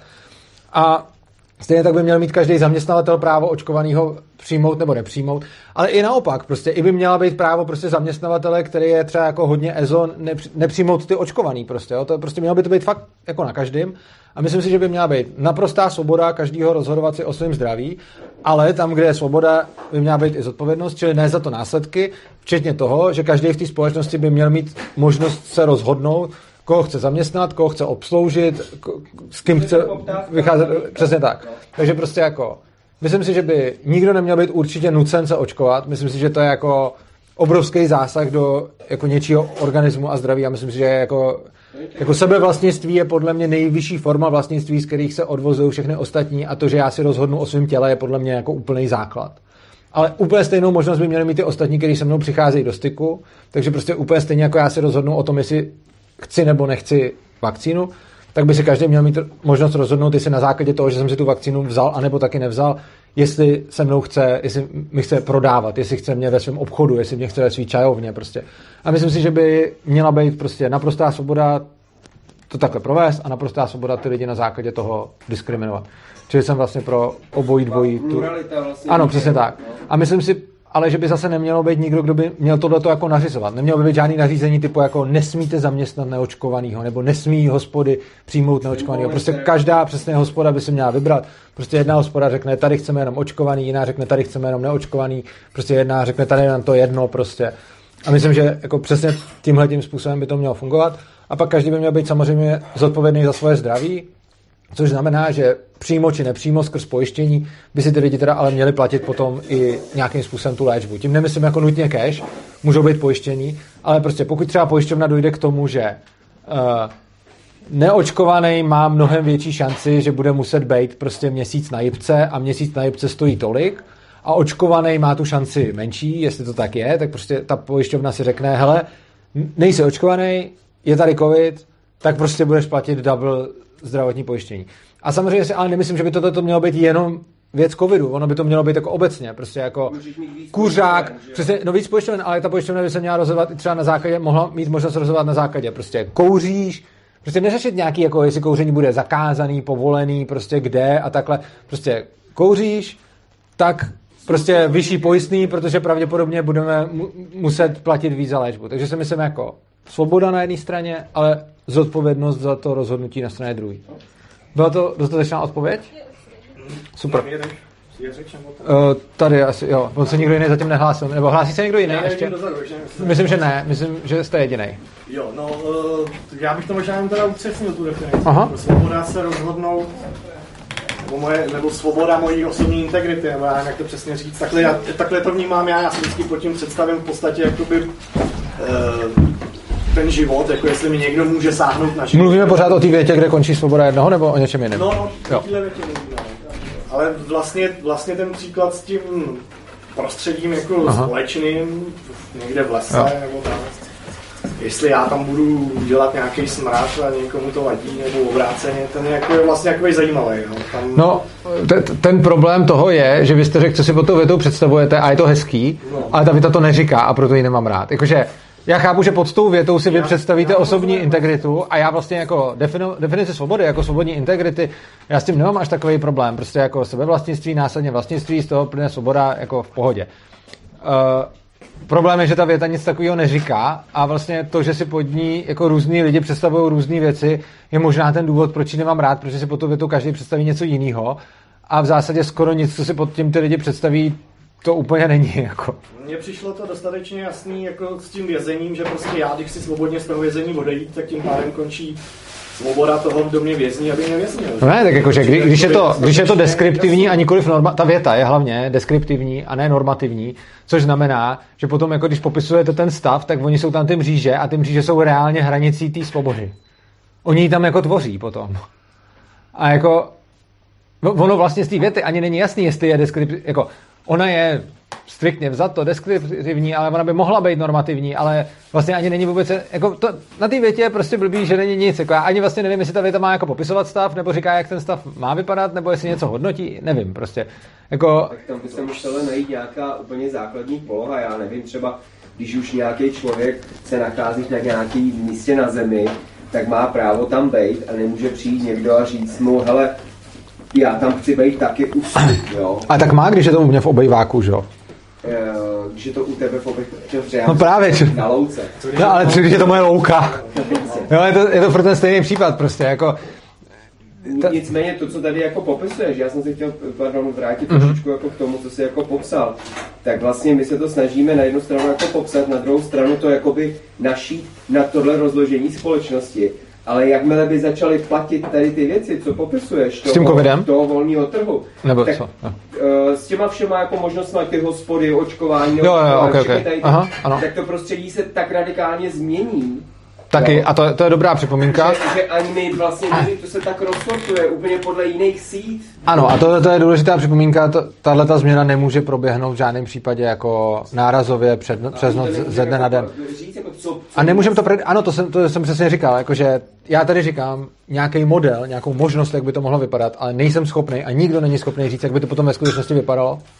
A důležitý je říct, ten, ten přechod prostě nemůže fungovat tak, že jeden den tady máme všechny tyhle pravidla a najednou od zítra jedeme od jiných. A ba to ani za rok prostě.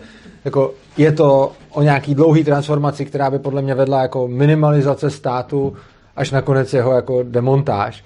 Ale prostě rozhodně není možný jako tady takhle lusknutím udělat ANCAP. To prostě, to, to, to samozřejmě nejde přesně z tohohle toho důvodu, který se popsal. No. Tak, má někdo další nějaký otázky? Ideálně někdo, kdo se třeba neptal. Budu moc rád, když se, když se někdo zeptá.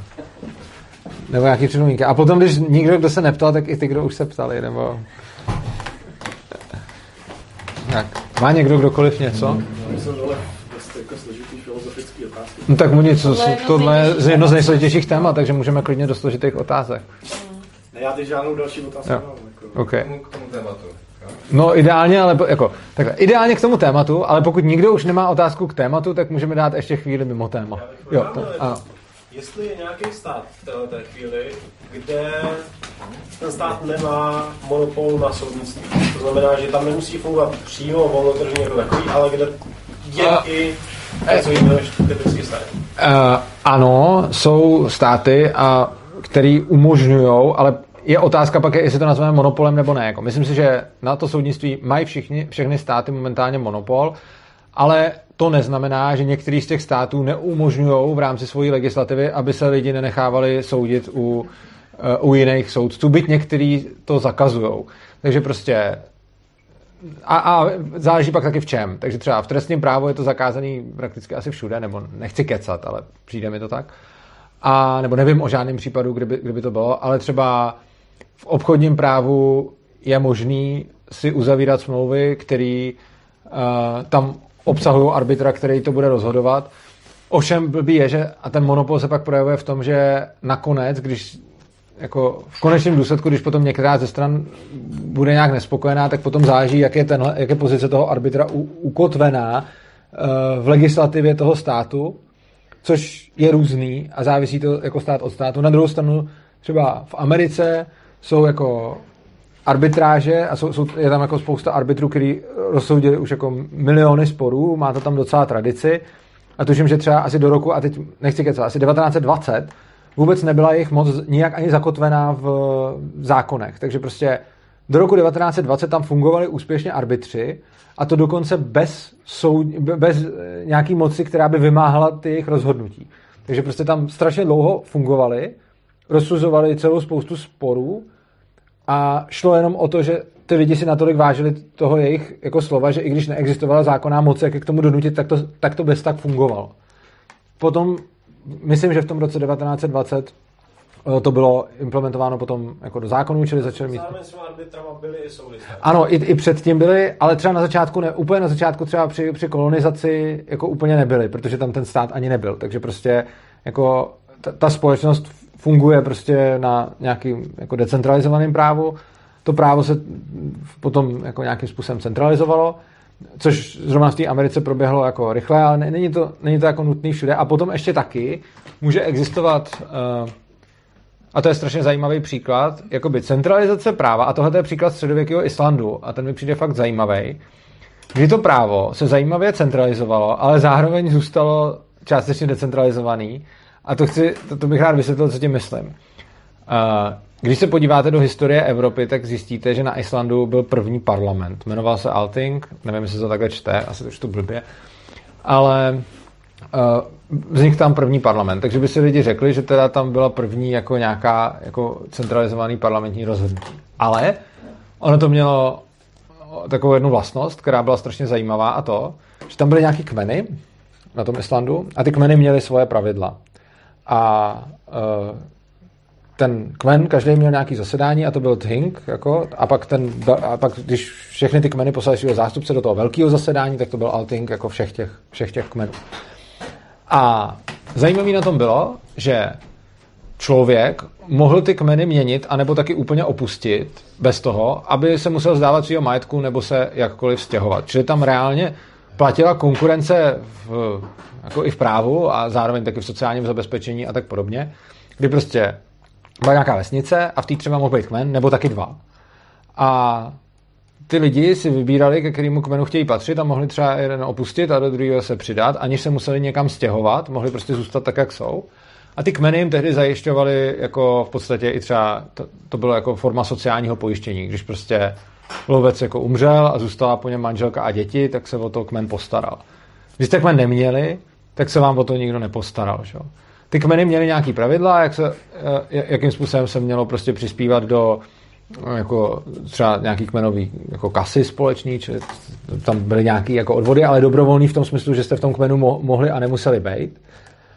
A zajímavý na tom je, že rozhodnutí toho parlamentu se aplikovalo na ty kmeny a na jejich členy, ale neaplikovalo se na jejich nečleny, kteří i nadále měli svoje práva, i když vše- všechny ty kmeny opustili, což znamená, že tam existoval opt-out z toho systému, bez toho, aby ho zabili nebo mu vzali jeho majetek. Prostě byl týpek, žil ve vesnici a řekl, nechci být žádný kmeně, nechci nikomu nic jako platit, tak oni řekli OK, on tam dál žil, nic mu neudělali, ale zároveň, když potom se mu něco stalo, tak byl v háji, protože mu ani nepomohli prostě, protože se zřek toho v těch kmenech. Vzhledem k tomu, jak- jaký tam byly podmínky a že to byl středověký Island, kde furt prostě jako sopky, málo jídla, málo obživy a všeho, tak samozřejmě bejt mimo kmen bylo jako z hlediska přežití extrémně nevýhodný, zejména z hlediska jako dlouhodobého přežití, ale dalo se přežít, zejména když jste byl jako silný jedinec a nikdo vás nenutil v tom kmeni bejt. A zároveň si ty silní jedinci mohli zakládat jako svoje kmeny, takže on mohl jako, mohla odejít jako parta se z toho kmenu prostě jako, jako opt-out a udělat si, udělat si kmen vlastní. A v tu chvíli oni zase měli volbu, jestli se do toho Altingu jako přidají nebo, nebo nepřidají, jestli je tam chtěli nebo nechtěli. Takže tam jako prakticky byl sice parlament, ale jeho jako zákony a pravidla se vztahovaly na ty lidi, kteří s tím souhlasili a kdo nesouhlasil, tak odešel, pozbyl výhod, který mu to přinášelo, ale ne, nebyl tím potom vázaný a samozřejmě jako když by někoho napad, tak ho, tak ho zabil nebo se budou bránit a podobně. Ale dokud prostě nikoho nenapadal a jenom se tam žil a prostě nikomu jako nějak nevadil, tak tam prostě mohl normálně být a mělo to pro něj tu vlastnost, že mu nikdo nepomohl a že prostě se na něj ale nevztahovalo potom to právo. A takováhle společnost, která vlastně má parlament, má nějaký zákony v podstatě, tak zároveň já tuhle tu společnost považuji dobře, z tohohle pohledu ji považuji za anarchistickou, jsou tam nějaký jiný pohledy, kde s tím mám jako zase trošičku jako problém z toho náhledu, ale z tohohle pohledu ji považuji za anarchistickou z toho důvodu, že byť tam byl parlament a byť tam byly zákony, tak v momentě, kdy já můžu udělat opt-out a říct, já se tohohle neúčastním a oni mě nenutili se účastnit a nezabili mě, nevzali mi moji chýši, prostě nechali mě tam žít, jak jsem žil do té doby, jenom prostě mi přestali pomáhat, tak tohle je pro mě jako anarchie. A myslím si, že přesně ten opt-out je tou cestou, kterým, kterou bychom se měli jako, kterou bychom se mohli a měli a je to ten způsob, jak se k anarchii dostávat, že bych se mohl vyvazovat ze služeb, kterými stát poskytuje, s tím, že ode mě přestane jako, napřed jenom, abych se vyvázal, pak aby za to, jsem za to nemusel platit. A abych měl možnost, tu možnost tady dneska nemám, prostě říct jako, hele, já nechci využívat státní školství, nechci využívat státní zdravotnictví. A to ani když se mi něco stane třeba. A chci, chci to mít na svoji jako dobrovolnosti. Jo. A to, tohle si myslím, že, že je jako dobrá cesta, jako nenutit ty lidi a nechat je, ať si to rozhodnou sami, ale potom samozřejmě, pokud se už pro to rozhodli, tak hold nedostanou tu pomoc, pokud se někomu nezželí. Jako. A to si myslím, že je jako fér. Tak tady tomu opt-outu můžu odbočit trošku Jasně. tématu toho práva. Um, mě by zajímalo, jak na to koukáš, protože uh, jsem slyšel v různých přednáškách, že když už tady byl, byl zmíněný to krypto a tak dál, tak ty hlavně fandíš asi třeba Bitcoinu, že jo? No. Jako já kryptoměnám obecně mám rád třeba Monero a Jo, Bitcoin mám taky rád. No. Ale mně jde o to, že ten opt-out tady v tomhle tom světě nemáme a bude asi trvat docela dlouho, než by vůbec Ano. nějakým způsobem vzniknout. A zdá se mně, že možnost aspoň částečného opt-outu vzniká jako v tomhle virtuálním světě, Ano. už tam vznikají prostě decentralizované organizace, že jo, dál, Souhlas. a vznikají tam decentralizované finance a tak dále. Ano. Jaký vidíš v tomhle potom potenciál? No, obrovský. Eh, Kryptoměny jsou přesně opt-out z finančního systému, který jako státy se tom, s tím samozřejmě snaží jako různě něco dělat, ale prostě je to opt-out z finančního systému, když prostě si začnu spořit v kryptu, když začnu držet svoji hodnotu v kryptu, ono to taky dává větší smysl držet bitcoin, než držet korunu, která je nastavená tak, že umělou inflací neustále ztrácí hodnotu, kdy vlastně tím, že se neustále emitují nové peníze a tvoří se půjčkama, tak eh, vlastně od lidí, kteří mají úspory, se přesouvá hodnota těch peněz k těm lidem, kteří si berou nové půjčky. Prostě. Já jsem jenom tak, jako, že právě o, tady tohle to už tady máme že dlouho a Ano. jako spořit si v kryptu. Ano, a ta- a- ale jakože tam vznikají ještě spousta nástaveb, které jsou jako právě... Ano, souhlasím. jako To byly třeba ty soudci, co jsem tady říkal, ten, ten někdy před hodinou, nebo já nevím, kdy jsem přesně říkal ten případ toho, že se dá jako toho anonymního rozsuzování sporů a podobně. Takže jako ano, je to pravda. A prostě potom to, že se začnou spořit v kryptu, který nestrácí tu hodnotu a nikdo mi nebere jako uměle jako stát, že by emitoval nový, tak prostě Bitcoinu vím, kolik bude, má tu nejnudnější monetární politiku, kterou se lze představit, což je pro měnu vlastně ideální. A to je jako způsob, jak si šetřit mnohem líp než v korunách, protože při současné inflaci, která je větší ještě i než normálně, ale ona je furt, tak prostě o tu hodnotu přicházím. V kryptu je to sice volatilní, ale ta, ta hodnota toho roste a hlavně nepřibývají nový, takže ta hodnota je výsledkem působení poptávky a nabídky a ne toho, že prostě nějaký lidi v centrální bance se rozhodnou o, o tom, že na emitu, nebo oni je, jako, abych zase jako to centrální banka sama o sobě není ten případ centrální banka, skrze centrální banku a její mechanismy potom emitují ty komerční banky, ty, ty peníze těma půjčkama, ale prostě ano, si v Bitcoinu je typický opt-out z finančního systému, když si nechci spořit jako v korunách. Jo, jo, ještě. To, že, že jako tam člověk může optoutnout ještě daleko víc, než ano. jenom spořit si jinde. A možná ta otázka, která mě jako dost zajímá z pohledu právě lidí, kteří fandí Bitcoinu, Monero a tak dále, tak většina tady těchto těch věcí, ať už jsou finance nebo dá a tak dále, říká na Ethereum a smart chaine, tak vlastně proč tady tomuhle se pořád určitá skupina vyhýbá? Tak třeba já se zrovna Ethereum vyhýbám proto, že si myslím, a to řekl Dan Steigerwald úplně skvěle popsal, co je problém Etherea. Ethereum nabízí naprosto geniální a skvělý řešení problémů, který nikdo nemá.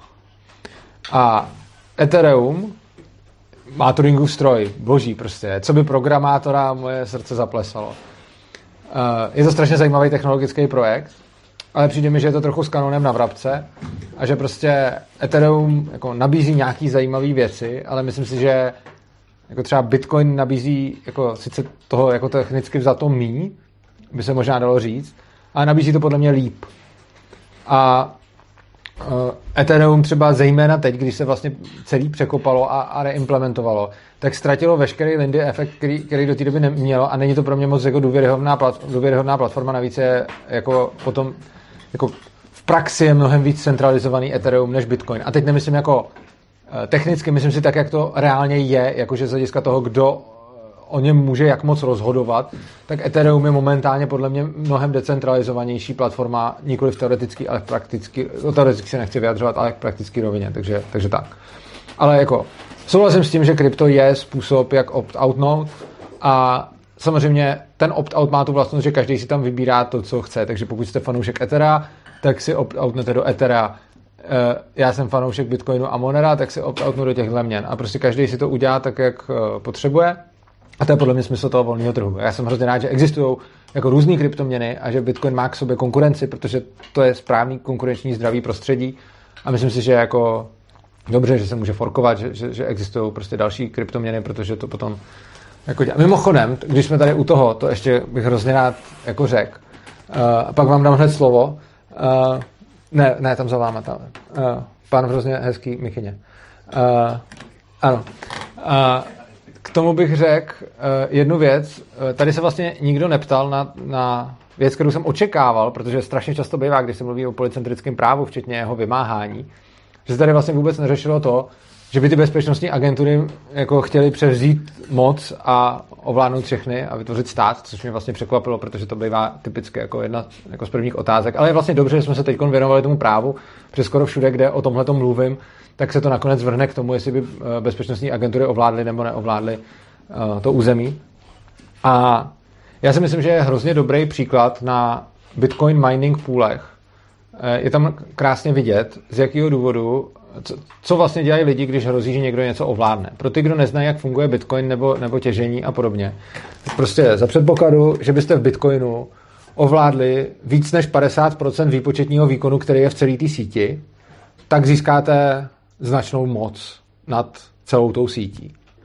To, co v Bitcoinu existuje, jsou takzvané mining pooly, a to jsou místa, kde se združují těžaři, kteří těží bitcoiny a mají tam ten výpočetní výkon. A to, co se stává, kdykoliv se nějaký ten mining pool rozrůstá tak moc, že by mohlo hrozit, že najednou dosáhne více než 50% výkonu v té síti, tak začne ztrácet lidi, kteří mu poskytují ten výpočetní výkon a ty lidi začínají přecházet jinam. Z toho důvodu, že si nepřejou, aby tam byl jeden hegemon, který by mohl získat moc velkou moc. Nevím, kolik z vás zná Bitcoin, kolik z vás pochopilo, o čem jsem teď mluvil. dobře, většina, OK. Takže prostě je tam hrozně, je tam hrozně dobře vidět na tom, že jednotliví těžaři Bitcoinu tak je zajímá, jak vypadá celý to prostředí a v momentě, kdy někdo, pro koho oni těžejí, začíná získávat příliš mnoho moci, tak oni od něj začnou odcházet a jdou někam jinam prostě, aby ten je, jeden mining pool nezískal prostě víc než 50% uh, jako, výpoč, jako výpočetní kapacity té sítě. To je jenom, jako, neříkám, že toto bude ekvivalentní přesně těm bezpečnostním agenturám, ale je to pro mě jako indicie k tomu, že by to tak mohlo fungovat proto, že prostě ty lidi nechtějí, aby někdo získal tu obrovskou moc, což znamená, že když se k tomu začne blížit, tak řada z nich, samozřejmě ne všichni, ale řada z nich začne podnikat kroky k tomu, aby se to nestalo. Uh, tady byly, tady byly ty hodně, já chci jenom, tahle, tam, tam, nebo, ale, krátký, no, Jo. já jsem se původně chtěl zeptat Ano. vlastně na to, co směřovalo k tomu Ethereum. Ano, super. si nám tady ten pohled, ten Danův, a vím, že... já nemám danou pohled, já jsem jenom odcitoval tu jednu věc a já si, jo. No, ta, ten pohled, co vyplývá z té věty, ale jsem zvědavý, jestli už se to nějak posunulo, protože to, co chtěl tady asi kolega, a doufám, že to potom rozvine, pokud nevadí, Mhm. mm-hmm. že se ještě ptáme na, na krypto, tak jestli se to nějak vyvinulo, protože teď to vypadá, že to Ethereum je mnohem praktičtější a že má nějaký reálný využití, což Ano, té- ale já mu, jako, ale jo. bych teda ještě navázal, k tomu má víc co si říct tady kolega, že si řekne, ale já navážu na ty, na ty těžaře, Mhm. mm-hmm. jsme se bavili teďka o tom, že už vždycky, když slyším kohokoliv mluvit o Bitcoinu, z těch bit- Bitcoin maximalistů, tak vlastně říká jako fakt, že prostě Bitcoinu bude takový množství a nikdy víc. Ale jakou mají potom incentivu ti tě, těžaři, až nebudou už těžit Bitcoin, až ho vytěžejí? Tak jakou mají incentivu, aby vlastně to nezvýšili? No, protože oni, se to nadpoloviční no, protože oni, uh, dohodnout, že chtějí těžit dál. No. Bitcoin chtějí vytvořit. No, protože ty těžaři nemají odměnu uh, je, jenom z toho, jako, nechci, nechci tady dělat odbornou debatu o kryptu, ale pokusím se odpovědět tak, aby to bylo jako pro každého jasný. Těžení je proces, ve kterém se zpracovávají transakce. Jo, tohle to je něco, co se v médiích typicky neříká. V médiích si vždycky dočtete, těžaři dělají strašně těžké matematické operace a tím získávají nové bitcoiny. To, co těžaři, což je pravda, ale to, co těžaři primárně dělají, je, že potvrzují transakce. Vy někomu pošlete peníze a potřebujete těžaře k tomu, aby mu došli. Strašně zjednodušený, každý, kdo rozumí bitcoinu, prostě, jo. Uh, ty těžaři za to dostávají dva druhy odměn.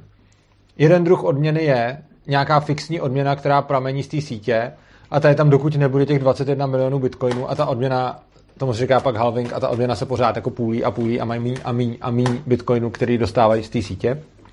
A druhá odměna, kterou dostávají, je transakční poplatky, eh, že prostě lidi, eh, když chtějí poslat transakci, tak prostě chci vám poslat jako někomu prostě chci poslat 10 tisíc v bitcoinech a tak tam nastavím prostě, já nevím, třeba nějaký poplatek tomu těžaři za to, že to, že to zpracuje, třeba mu dám kilo nebo 10 korun nebo prostě kolik já chci.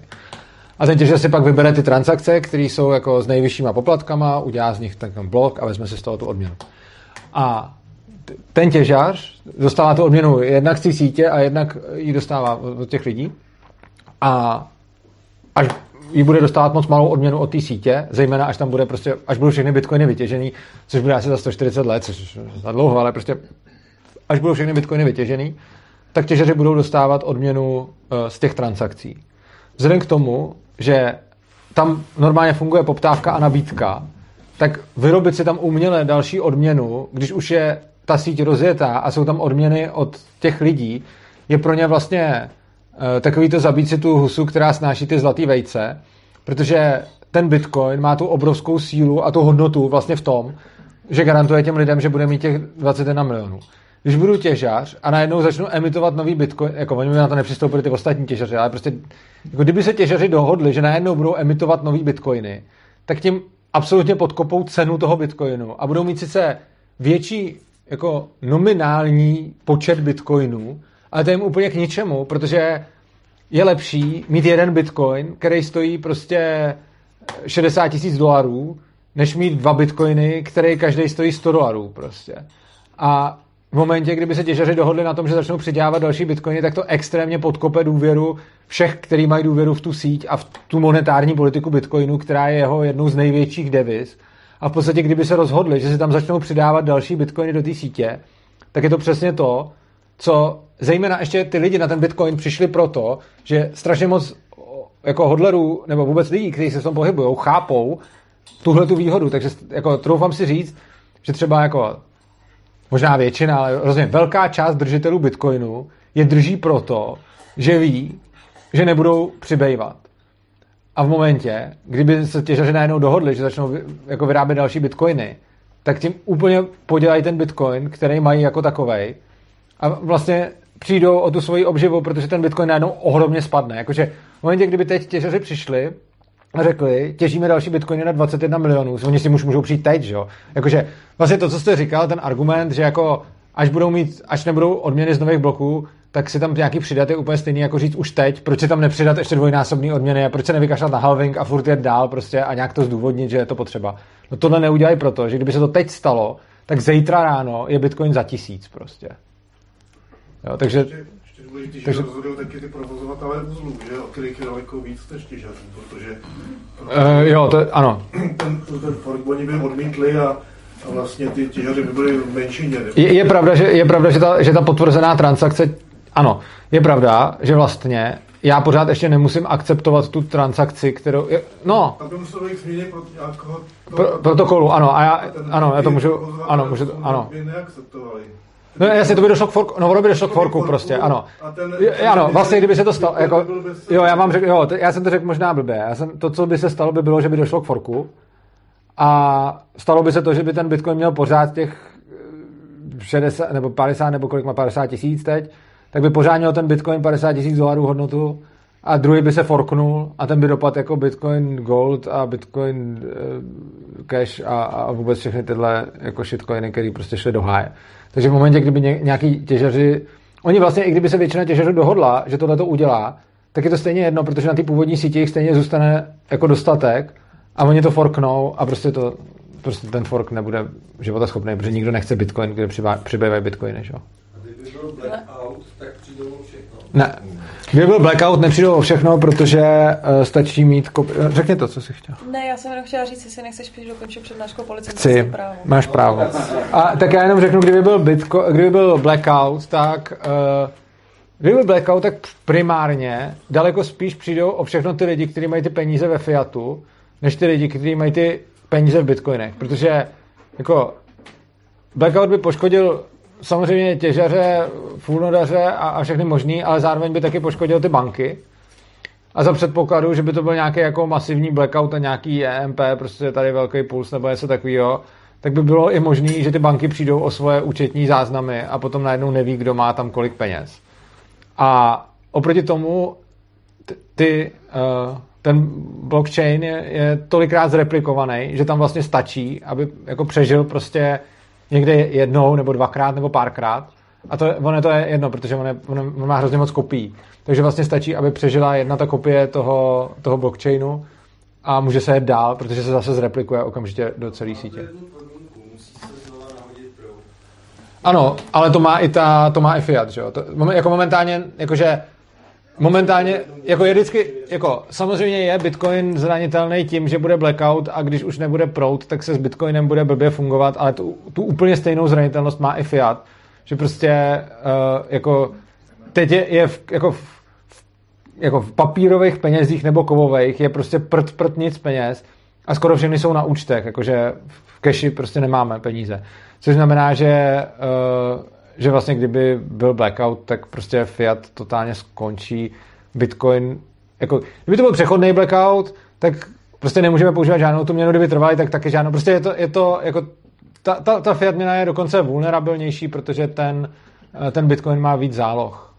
Tak cash se dá používat Cash se dá používat furt, ale problém je, že, že eh, najednou chcípnou všechny ty peníze, které byly, které byly na těch účtech a to tomu systému jako způsobí obrovský problém, protože pak najednou Tak záleží na tom, jestli ty data přijdou. no, ale hm, Mají tam větší riziko, protože mají asi méně záloh. Banky bude asi snazší, než zalohovat všechny transakce v Bitcoinu. ještě jednou? No, na jako udělat papírovou zálohu bank je asi snazší, kdyby si To si úplně nemyslím, teď ten, teď ten blockchain není tak velký. Tak, uh, Já když, jsem tam něco k tomu právu. ano, to je skvělý. Eh, Abych potřeboval vyjasnit, jestli ne, nevíš nějaký jako informace, jak vznikala deklarace nezávislosti. Na to, ne, počkat. Ne, blbost, pardon, já jsem chtěla říct, že na to měl přednášku Láďa Krupa, ale neměl, já jsem četla knihu. A určitě Pánek měl to- přednášku. Jo, ale určitě, určitě Martin Pánek mít někde nějakou takovou přednášku nebo něco takového, protože Protože já jsem slyšel, že ta pointa je, že se vlastně ta e, základní listina e, dohodla se všemi indiánskými kmeny americkými. Listina nezávislosti, jako deklarace nezávislosti. Nebo, za, nebo ta ústava. To teda nevím, jako. No. Jako nemyslím Na si, tom základě to bylo totiž celý postaven. jako já si upřímně, jako nechci kecat, ale přijde mi dost divný, že by, Se sešli, sjednotili se všechny kmeny uh, indiánů, dali si jednotný název Irokese a ty šli pak za tím prezidentem a na tom základě vznikla tady ta ústava. Jako, A teď mi řekni, mně se to nezdá, ale jako prostě přijde mi, to nic nevíš. Já jsem myslel, že to máš nějak. No ne, mně se to, jakože něco o tom nastudovaný mám, ale tohle mi nepřijde jako relevantní. Ne, neříkám, že to není pravda, já to nechci jako spochybňovat, protože jako nejsem na to nějaký úplně jakože, jako hrozně blbě se říká, že nějaká věc se nestala, protože se taky mohla stát a já o ní nemusím vědět. Ale přijde mi z toho, co vím o tvorbě americké ústavě, že to tvořili prostě lidi, kteří kašlali na to, co si myslí indiáni. No právě. No, no a tím pádem teda si nemyslím, že by indiáni se podíleli na tvorbě americké ústavy. No ona tam byla dohoda, že se uznaly nějaký jejich práva.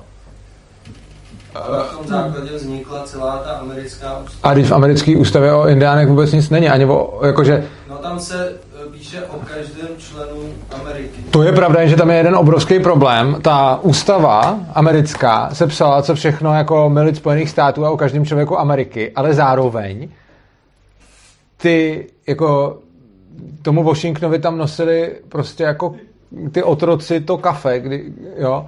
A teď jako oni tam měli otroky a na ty se ta ústava, nebo zjevně to nemysleli tak, že by ji vztahovali na otroky, protože to by už rovnou ta ústava zrušila otrokářství, což se nestalo, to se, to, to se stalo až později. Ale vlastně, když si vezmeme to, co se píše v té ústavě, tak kdyby se vztahovala na všechny lidi, kteří jsou tam ve Spojených státech, tak by se vztahovala i na otroky, což se zjevně nestahovala tehdy, nebo nebylo to tak myšleno. On je to hrozně zajímavý. Ten dokument jako vzniknul a byl hrozně pěkný, ale byly tam zahrnutý nějaký věci, které byly myšleny úplně jako automaticky, protože oni tam nenapsali jako milit Spojených států, ale nepočítáme do toho otroky a indiány. Oni prostě napsali milit Spojených států a teď si napsali jako e, tu ústavu, ale zjevně to tak nebylo myšleno a každý věděl v tu chvíli, že pro otroky a indiány tohle to jako neplatí. Takže si myslím, že ústava Spojených států vznikla tak, že si to tam, že, že jako indiáni do toho moc neměli co kecat, protože úplně stejně jako ty otroci, to na ně prostě nebylo míněno. Což jako třeba ono, jako i nějaký rezervace a podobně jsou v podstatě v rozporu jako s ústavou, kdyby se ta ústava vztahovala na ty, no, tak te, Ale já jsem slyšel, v nějaký televizi dokonce, Aha. že opravdu to s- celý jako bylo podepsané, že tam přišli ty indiáni, ty zástupci těch kmenů a že prostě tenhle ten konkrétní dokument prostě vzniknul za jejich účastí. to by věděl ten Krupa. Jako to, tohle, jako, já nechci, jako, jako nechci ti říkat, že ne, ale, ale ne, jako, takhle od stolu, kdybych se měl bez dalšího prohledávání pramenu rozhodnout, tak tomu nevěřím. Já tomu taky moc nevěřím. Protože s- právě jsem těch No já si myslím, jako mě to nedává smysl, prostě jako oni ty indiány nepovažovali vůbec jako za nějaký sobě rovný lidi, pro ně to byly nějaký divoši, takže si dost nemyslím, že by prostě indiáni nějakým způsobem zasahovali do sepisování ústavy Spojených států.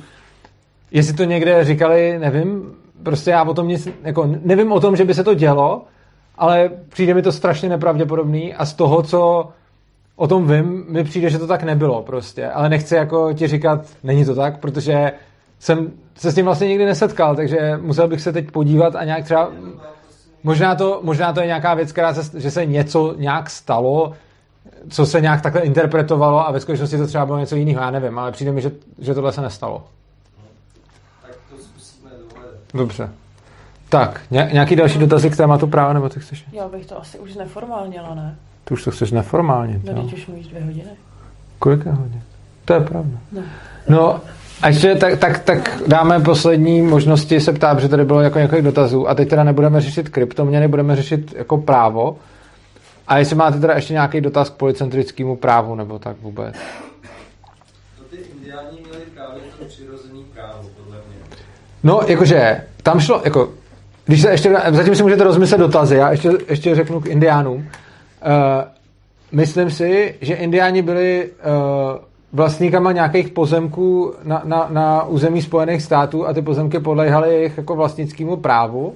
Ale oni se za vlastníky neprohlašovali. No, toť otázka, oni se za vlastníky nějakým způsobem, nevím, jestli prohlašovali a vím, že určitě jako spousta, určitě mm, jako Jarda Dušek by řekl, že se stopro neprohlašovali. Na druhou stranu, oni některé ty pozemky prodávali za chlast, což znamená, že když už něco prodávám, tak se sice můžu neprohlásit za vlastníka, ale vlastně se tak chovám. Takže zrovna tam, tam přišli ty první kolonisti, kteří tam ještě neměli armádu a v době, kdy tam ještě nebyla armáda, tak ty kolonisti s těma indiánama nějakým způsobem jako fungovali v nějakém relativním jako míru, jako samozřejmě se občas stalo, že prostě někdo z indiánů někam přišel a ukradli tam krávu prostě a teď se to nějak řešilo. Uh, ale oni od nich ty pozemky nakoupili za, za chlast, což jako prostě můžeme si o tom myslet jako eticky, co, co, co chceme, ale prostě ty indiáni rozhodně na začátku ty pozemky prostě prodávali. Takže první kolonisti byli na území, který si prostě od těch indiánů koupili. Že prostě tam byl nějaký kmen, ten kontroloval to území, oni tam přišli a řekli, hele, tady odsaď sem, to, to chceme. A dáme vám za to tady prostě kýble ohnivý vody. Oni si to od nich vzali a, uh, a teď tam teda začaly být ty, ty kolonisti. A rozhodně tam, než tam přijela armáda, tak se tam neděly jako nějaký masakry, jako byly tam nějaký lokální prostě problémy, které se ale nějak řešily jako za chodu a rozhodně to nebyl jako krvavý masakr. Krvavým masakrem se to potom stalo v momentě, kdy tam dorazila armáda a ta armáda tam pak potřebovala něco dělat, takže potom jako se přesně začaly jako naprosto nepřiměřeně řešit jako úplně banální delikty, které se předtím řešily nějak normálně. Vy prostě typický delikt, oni tam osadníci najednou tam měli spoustu krav nebo zvířat na svých jako územích, které měly být jejich. A tak občas nějaký indián si tam něco jako zalovil a dokud nebyla armáda, tak se to nějak vyřešilo.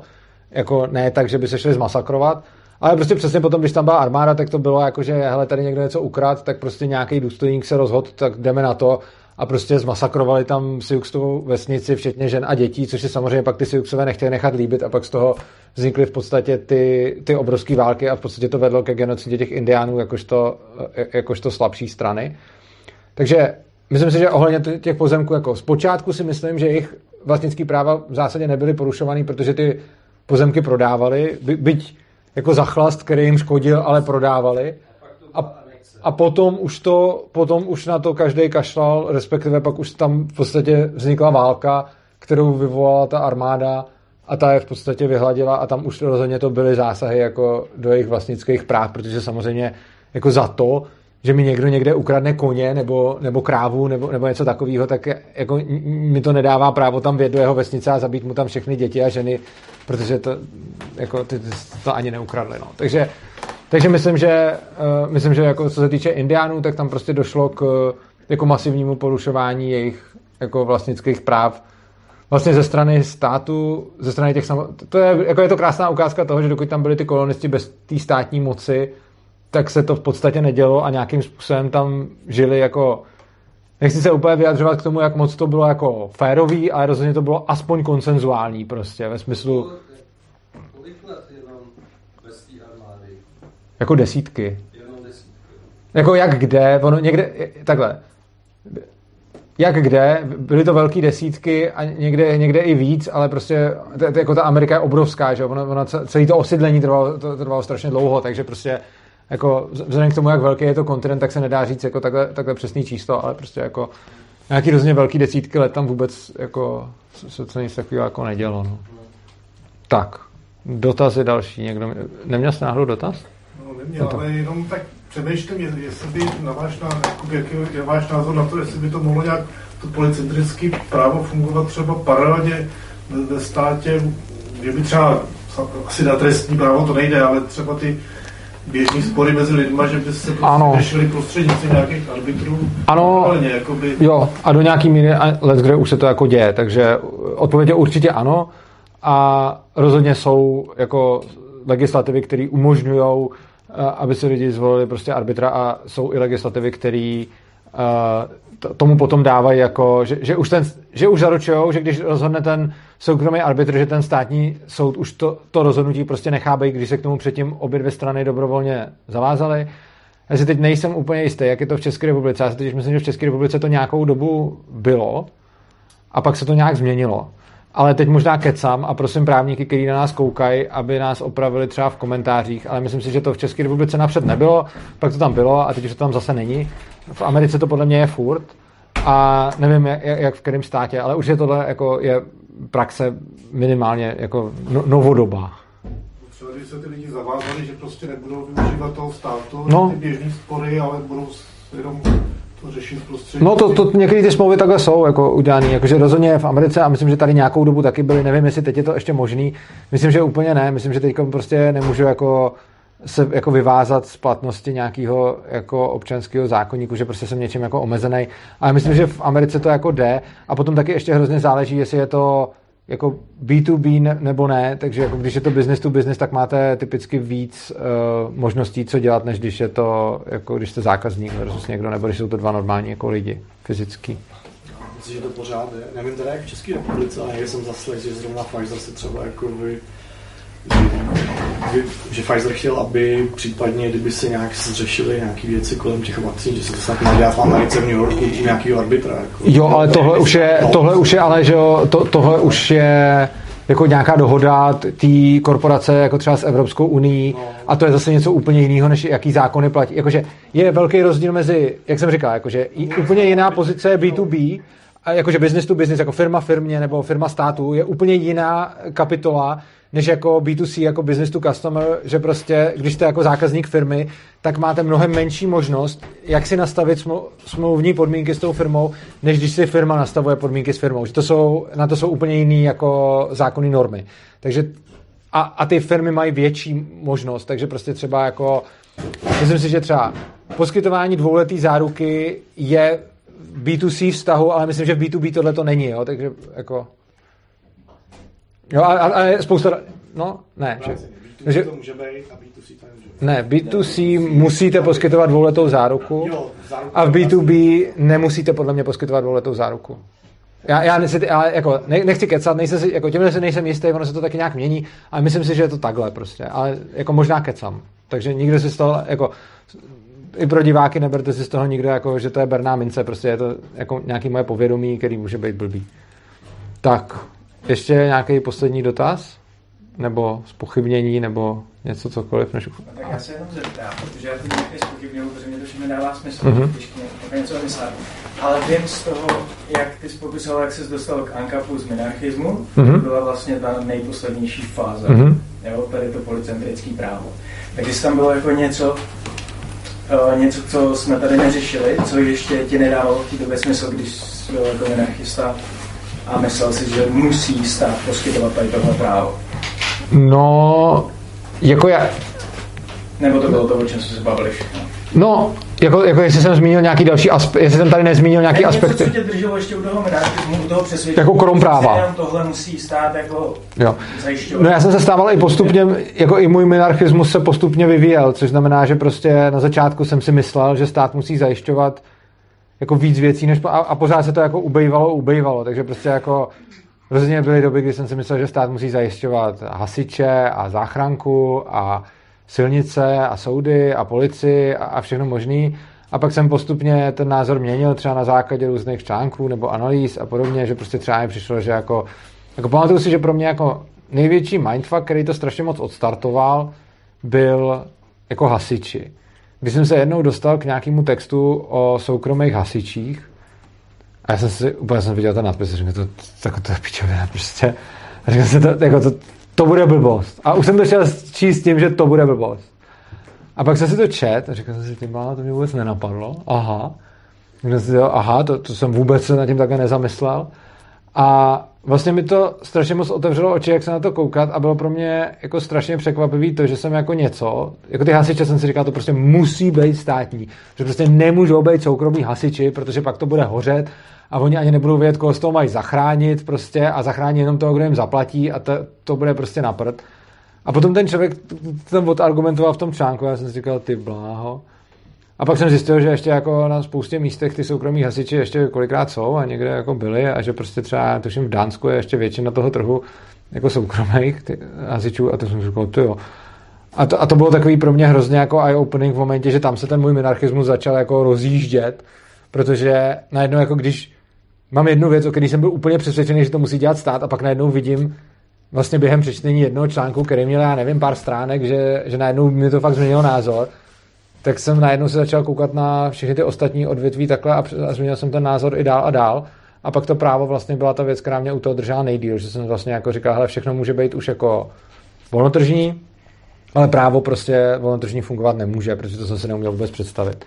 A, takže to tak. jsem právě ptal, že takhle, když jsme to tady celý probrali, tak mm-hmm. to sdělilo, že jsou to ty stejné vlastně argumenty, ty stejné principy, jako v tom všem ostatním, mm-hmm. tak jestli tam bylo něco, co tě právě u toho drželo oproti těm všem. Jo, jo, takhle, jo, už asi rozumím.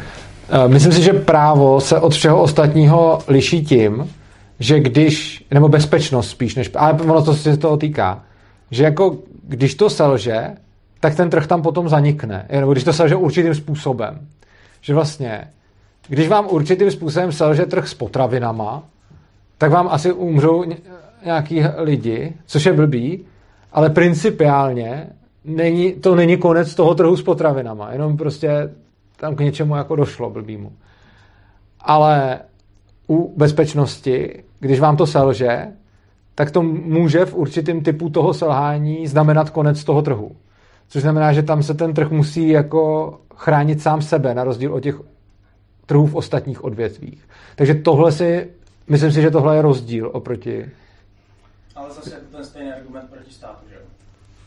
Uh, jaký? Že jako ta bezpečnost ve státě je No, zase tam, jako, po, když se je bezpečnost ve státě, tak se ten stát třeba z, já nevím, může třeba dostat do diktatury, ale, ale, to se, ale tím nezanikne to, ten centralismus, tím se naopak ten centralismus posílí. Takže jako, když se fakt jako teď abstrahujeme od toho, jaký to bude mít dopady, proto jsem dal příklad s tím jídlem, jakože umřou lidi hlady je blbý, ale nezmění to, není nutný, aby pak přestal fungovat ten trh. A prostě když selže jako bezpečnost ve státu, tak z našeho pohledu, když jako selhala, tak se nejspíš ještě víc centralizuje a bude vlastně jako ten stát a celý to právo ještě centralizovanější. Taky, ale jako mluvím o konkrétních, jako, že stejně jako jsem říkal, prostě jako, že existuje určitý typ selhání prostě. A potom v té anarchii prostě existuje, jako v tržním zajišťování bezpečnosti existuje způsob selhání, který způsobí, že tam zanikne ten volný trh, což je rozdíl u trhu s bezpečností oproti všem ostatním trhům, protože principiálně to, že zanikne ten trh nějakým způsobem, to, to, že ten trh, jako, že, že prostě tam se tam něco nepovede, není důvodem k tomu, aby ten trh zaniknul, takže tam můžou být další jako pokusy. To mě ještě připomíná vlastně ten nejsilnější argument proti tomu handicapu, že je ta vnější bezpečnost, Aha. že vlastně ten anarcho, anarchokapitalistický území, že se nebude tolik mít tendenci rozšiřovat, že, že nebude mít tolik... To si, to si myslím, že to, má, že to je silný argument. No. Tohle jsem několikrát jako slyšel v přednáškách, ale přijde mně, že ono se jako nerozšiřuje válkou, ale může se rozšiřovat tou mentalitou. Že prostě lidi vidějí, že... Nepsal jste mi to pod video? Nepsal jste mi to pod video? 100%. Jo. No, je, je, to, je to zajímavý argument, ale myslím si, že, uh, myslím si, že tou mentalitou se můžou teoreticky rozšiřovat i ty státy. Jakože my nevím, jakože stát se taky nemusí nutně rozšířit jenom tím, že někoho dobije, i když je to nejtypičtější případ, ale nemusí to tak taky být a my vlastně nevíme, jak moc se anarchistický území bude rozšiřovat tím způsobem, že si lidi vedle řeknou wow, to je super, i když si to můžeme myslet jako anarchisti, ale taky nevíme, jestli se třeba státní území nemůže rozšířit tím, že skrze nějakou propagandu na tom anarchistickém území si řeknou lidi, wow, stát je super, takže vlastně já, já tomu moc nevěřím, ale jako, když se bavíme v té teoretické rovině nejenom o tom, co, co by se nám líbilo a nelíbilo, tak Třeba byl příklad, když banky vytunelovaly Argentínu, zavřely banky z dne na noc, z noci na den, lidi přišli o všechny prachy. Ale to je ten krach, ne? Spíš než... No, tak začali bartrovat že nepotřebovali peníze, rozjelo se to, fungovali, přežili vlastně, takže přešli jako do takový nějaký anarchie. To si úplně nemyslím. Nebo aspoň se přiblížili, prostě byli decentralizovaní, protože Hmm. fungovali mezi sebou. Myslím, že je velký rozdíl mezi tím, když je někde anarchie eh, a mezi tím, když někde je stále jako efektiv... Jakoby nastal No ne, jakože ro- rozlišoval bych mezi, mezi případem, kdy je někde anarchie a kdy je někde stát, který přestává plnit svoje funkce, ale pořád má nějaký třeba svůj donucovací aparát, kterým jako může ovlivňovat choď. ekonomickém poli jenom. Protože Hmm. ta, já chci... Ono se to hrozně blbě odděluje. Ne, já jsem myslel o, t- o povstání toho vlivu, že vlastně nastaly podmínky, tak oni opust, museli opustit peníze, chvíli fungovali takhle, ale potom se zase nechali utáhnout na to, jakmile prostě ten západ a ty bankovnictví... No to otázka je, jestli se nechali utáhnout, nebo jestli jim nic jiného nezbývalo. Ono prostě v momentě, kdy, v momentě, kdy se někde vyhlásí státní nějaká měna, tak najednou ten zákon typicky znamená to, že všichni obchodníci jsou povinni ze zákona přijímat tu měnu. Ne, že by jim to zakazovalo přijímat jinou, anebo bartrovat, ale jsou povinni přijímat tu státní, což je způsob, co- což je rozdíl mezi tím někoho přesvědčit a je rozdíl mezi tím někoho donutit. Takže přesně proto jsem říkal, že bych vnímal velký rozdíl mezi tím, kdy máte někde anarchii a kdy máte někde stát, který neplní ty funkce, které bychom od něj očekávali, ale zároveň je schopný donucovat lidi a prosazovat si nějaké věci, které bychom od něj třeba neočekávali nebo očekávali, ale nechtěli. A je, je, to, je to častá záměna, že třeba lidi řeknou, "Hm, podívej se na Ukrajinu, tam kolabuje stát a anarchie tam nefunguje, ale ono prostě je rozdíl mezi anarchií a státem, který dělá něco, co si ty lidi nepřejou, aby dělal. Protože anarchie je absence toho státu. Když jsou tam pořád jako silové složky toho státu, který něco dělají, tak to není anarchie prostě. Tak. Jo? Dobrá, tak já vám moc děkuji za pozornost. Děkuji vám, že jste kladli skvělé dotazy a hrozně moc vám děkuji o tom, že jsme tady dali přednášku o policentrickém právu, kde se řešilo víc to právo, než to vymáhání bezpečnosti, což je, myslím, úplně první, jaká kdy byla. A taky mám radost, že jsem zase mohl přednášet po strašně dlouhé době. Takže vám moc děkuji, že jste přišli a užijte si večer a život.